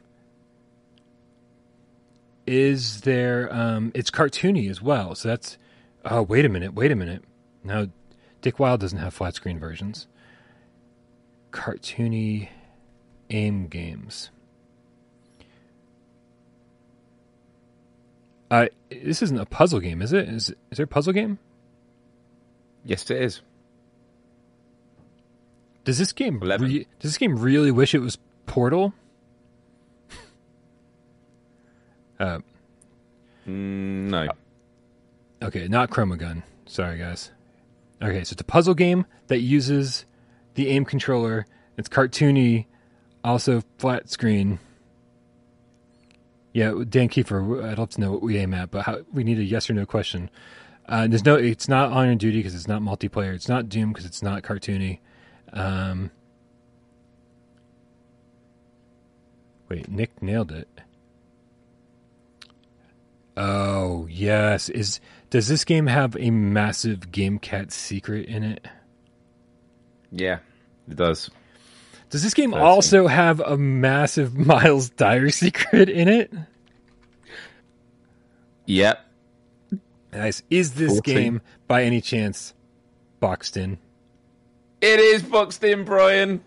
It's crazy, crazy. If It guys a, it's a weird one with the aim controller flat screen, isn't it? It is a really interesting combination on there. But yeah, it's boxed in. There is a massive castle in it with statues of me in it, which is still embarrassing to think about because it was all of a joke I made. Oh my goodness! so crazy, so crazy. What was it? What was the gentleman's name that made this game? I, I forgot. It was Richard Richard. That's right. So from yeah, Red Chain Games. Yep. This was this is one of those games that like I was like, oh, this is gonna be terrible. Like we we saw it, and just, this is not gonna go well. And man, I think once you get in, especially when you use the aim controller and like you're running around this playfield and all these color blocks are coming at you, and you're just like you know trying to make uh, you know it's like a match three or match four type game. It it, it does get very very addictive very fast. Right, one of those. I just one more, just one more try, one more try, one more try. And what I'm It's showing so here good. is that he he loved this community so much that he actually implemented. Uh, you had to you had to be very. Uh, there was a, only a very specific way to access the, the secret area, but he made a Game Cat Island with so many inside jokes. Right, So good. so good, so good. Uh, so- Yeah, and um, it was, and the two questions that I was very particular on survival elements. Mm-hmm. I, kn- I knew what you meant, but I wanted to be absolutely sure because if Yeah. you said, "Could you die in it?"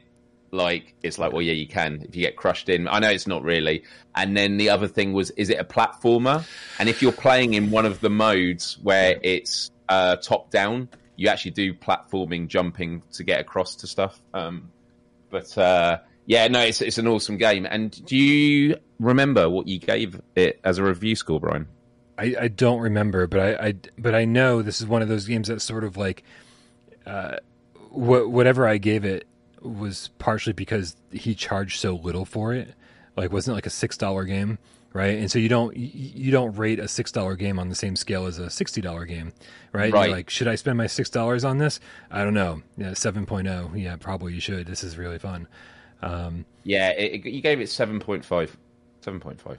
Yeah, and, and I stand by that, you know, because I do think I. I, I think it's it's funny because I think it's going to be time to reevaluate the uh, the review scale uh, very shortly, especially with no games coming out on PSVR one because we can't review games on PSVR. You have to review games based on the ecosystem they come out in, right? You have to say, Yeah. hey, compared to all other PSVR one games, like yeah, absolutely, check check this shit out, whatever, blah blah blah. And it's now a 10 out of 10 with Game Cat Island, but obviously that didn't come out on launch, you know? Right. So, um, yeah, for sure. And they, he added jetpacks and stuff like that. Honestly, huge shout out to Richard, who amazing, and I hope I can't wait to see the next game that he works on. But um, he was actually just like a lot of devs that hang out in the Discord, and please do join uh, the the PSVR without parole Discord if you haven't already, because devs from games hang out there, and it's always a joy. As someone who doesn't know anything about development and game development until I spoke to them, they're just really insightful, and it's what's so amazing about this community is. Um, the ecosystem. There's a lot of direct feedback. They want to hear what we think of games and they want to be challenged on it and things like that. So um, yeah, um, really, really, really cool. Absolutely agree. Uh, yeah, in fact, you know, you got to you got to give it to some of these devs too. Uh, I've been pretty critical about the last couple updates uh, that Swordsman got. Uh, I, I, I, didn't love the advanced combat update, and uh, and uh, what was the? What, what was the, what was the more oh the the the the finisher update right I, I was I was definitely a little bit uh, critical of those, and more than critical. I was like, I'm not sure why these exist. Um, and I, and I messaged Alec just to, uh, over at Sinn Studio, who makes who makes Swordsman, and dude, like you couldn't have you couldn't have gotten a more uh, a more enthusiastic response. Like I know I know uh, Fast Travel Games was very unenthusiastic when I gave them gave Wraith the Oblivion Afterlife a, a tough review. Um, they would, they were not happy about that whatsoever. But you know, you got Alec over there being like, "Oh man, we welcome all the criticism because we just want to make our game better, and the, the criticism pushes us further than any of the positive feedback ever would." I, I, love I love Alec and the team. The, the, team are brilliant, and, and and you know what? And even with companies that maybe do take it personally, I also empathise with them as well because you don't know what else they're dealing with from other angles. It's just a shame that you know there is sometimes that breakdown. Yeah. But um, there's a general like ethos I love to live my life by, and I know the boss at the company I work for talks about it a lot, and it's always in, uh, always assume good intentions when you're dealing with people, especially on the internet where you don't get tone of voice and you don't know their backgrounds. It's not to say people always have good intentions, but it's always a good starting point when you have conversations. And I think it's why the chat during these live shows and on Discord is always great because for the most part, there may be times where things get a bit heated, but generally people know we're all here because we love games and we we assume good intentions on each other um, and it means we get the best out of conversations because when we are critical, um, it's not because we want to tear things down. It's because we want to help build things up and make them better. You know, yeah. it's um, critiques are done out of love, and you know, can't speak for everyone, but for the most part, that definitely seems to be the case, and we should maintain that as the community continues to grow. Agreed, Miles. As we as we close in on the two hour mark. Yes. Uh, we, we need to wrap this thing up. And we want to, you know, of course, thank everybody who helps this channel run, especially the moderators who do amazing work over here, uh, but also over on Discord. Click the link in the description to join the Discord. Also, if you don't if you don't subscribe to my three different co-hosts, Miles, AJ, and whatever the the guy on West Nest Day is named, uh, make sure, the links to all of their channels are in the description below. Make sure you go subscribe, share the love, spread the love, uh, spread some monkeypox while you're at it, man, uh, because Really? Dude, I saw our video. It's like I shouldn't even joke about that. That that shit seems fucking very unhappy. Uh, so so keep your monkeypox, but spread the love. Um, and uh, and also you know consider hooking us up over on patreon.com slash without parole games. Really, thank you to everybody who hung out today. Thank you everybody in the chat. Thank you to everybody who helped me with 20 questions. Thank you everybody who super tipped in the chat. Uh, thanks to all of our Patreon supporters. And of course, thank you to everybody who sat back and watched the show today and didn't say a goddamn word. We know you're out there too. And we love you just as much. Love you all. Have a, Have great, a great weekend, weekend everyone. Enjoy the rest of July.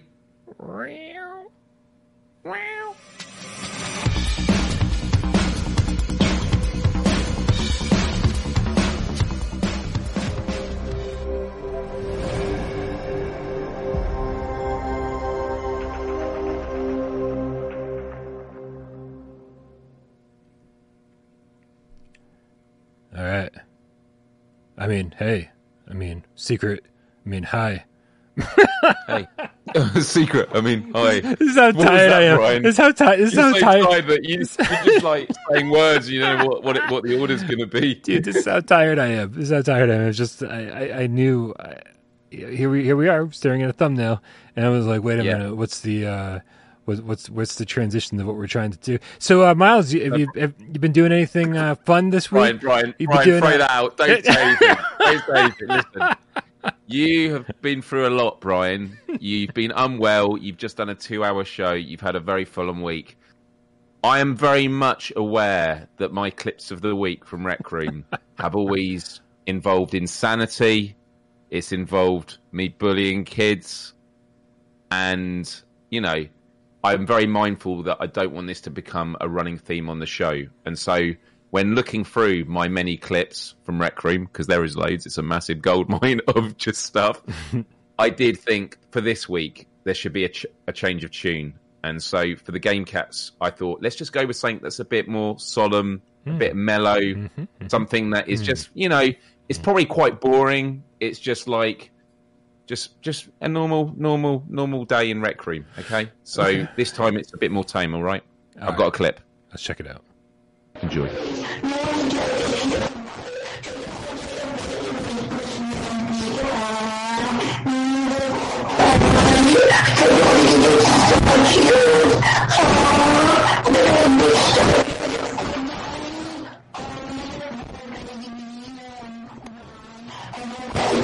What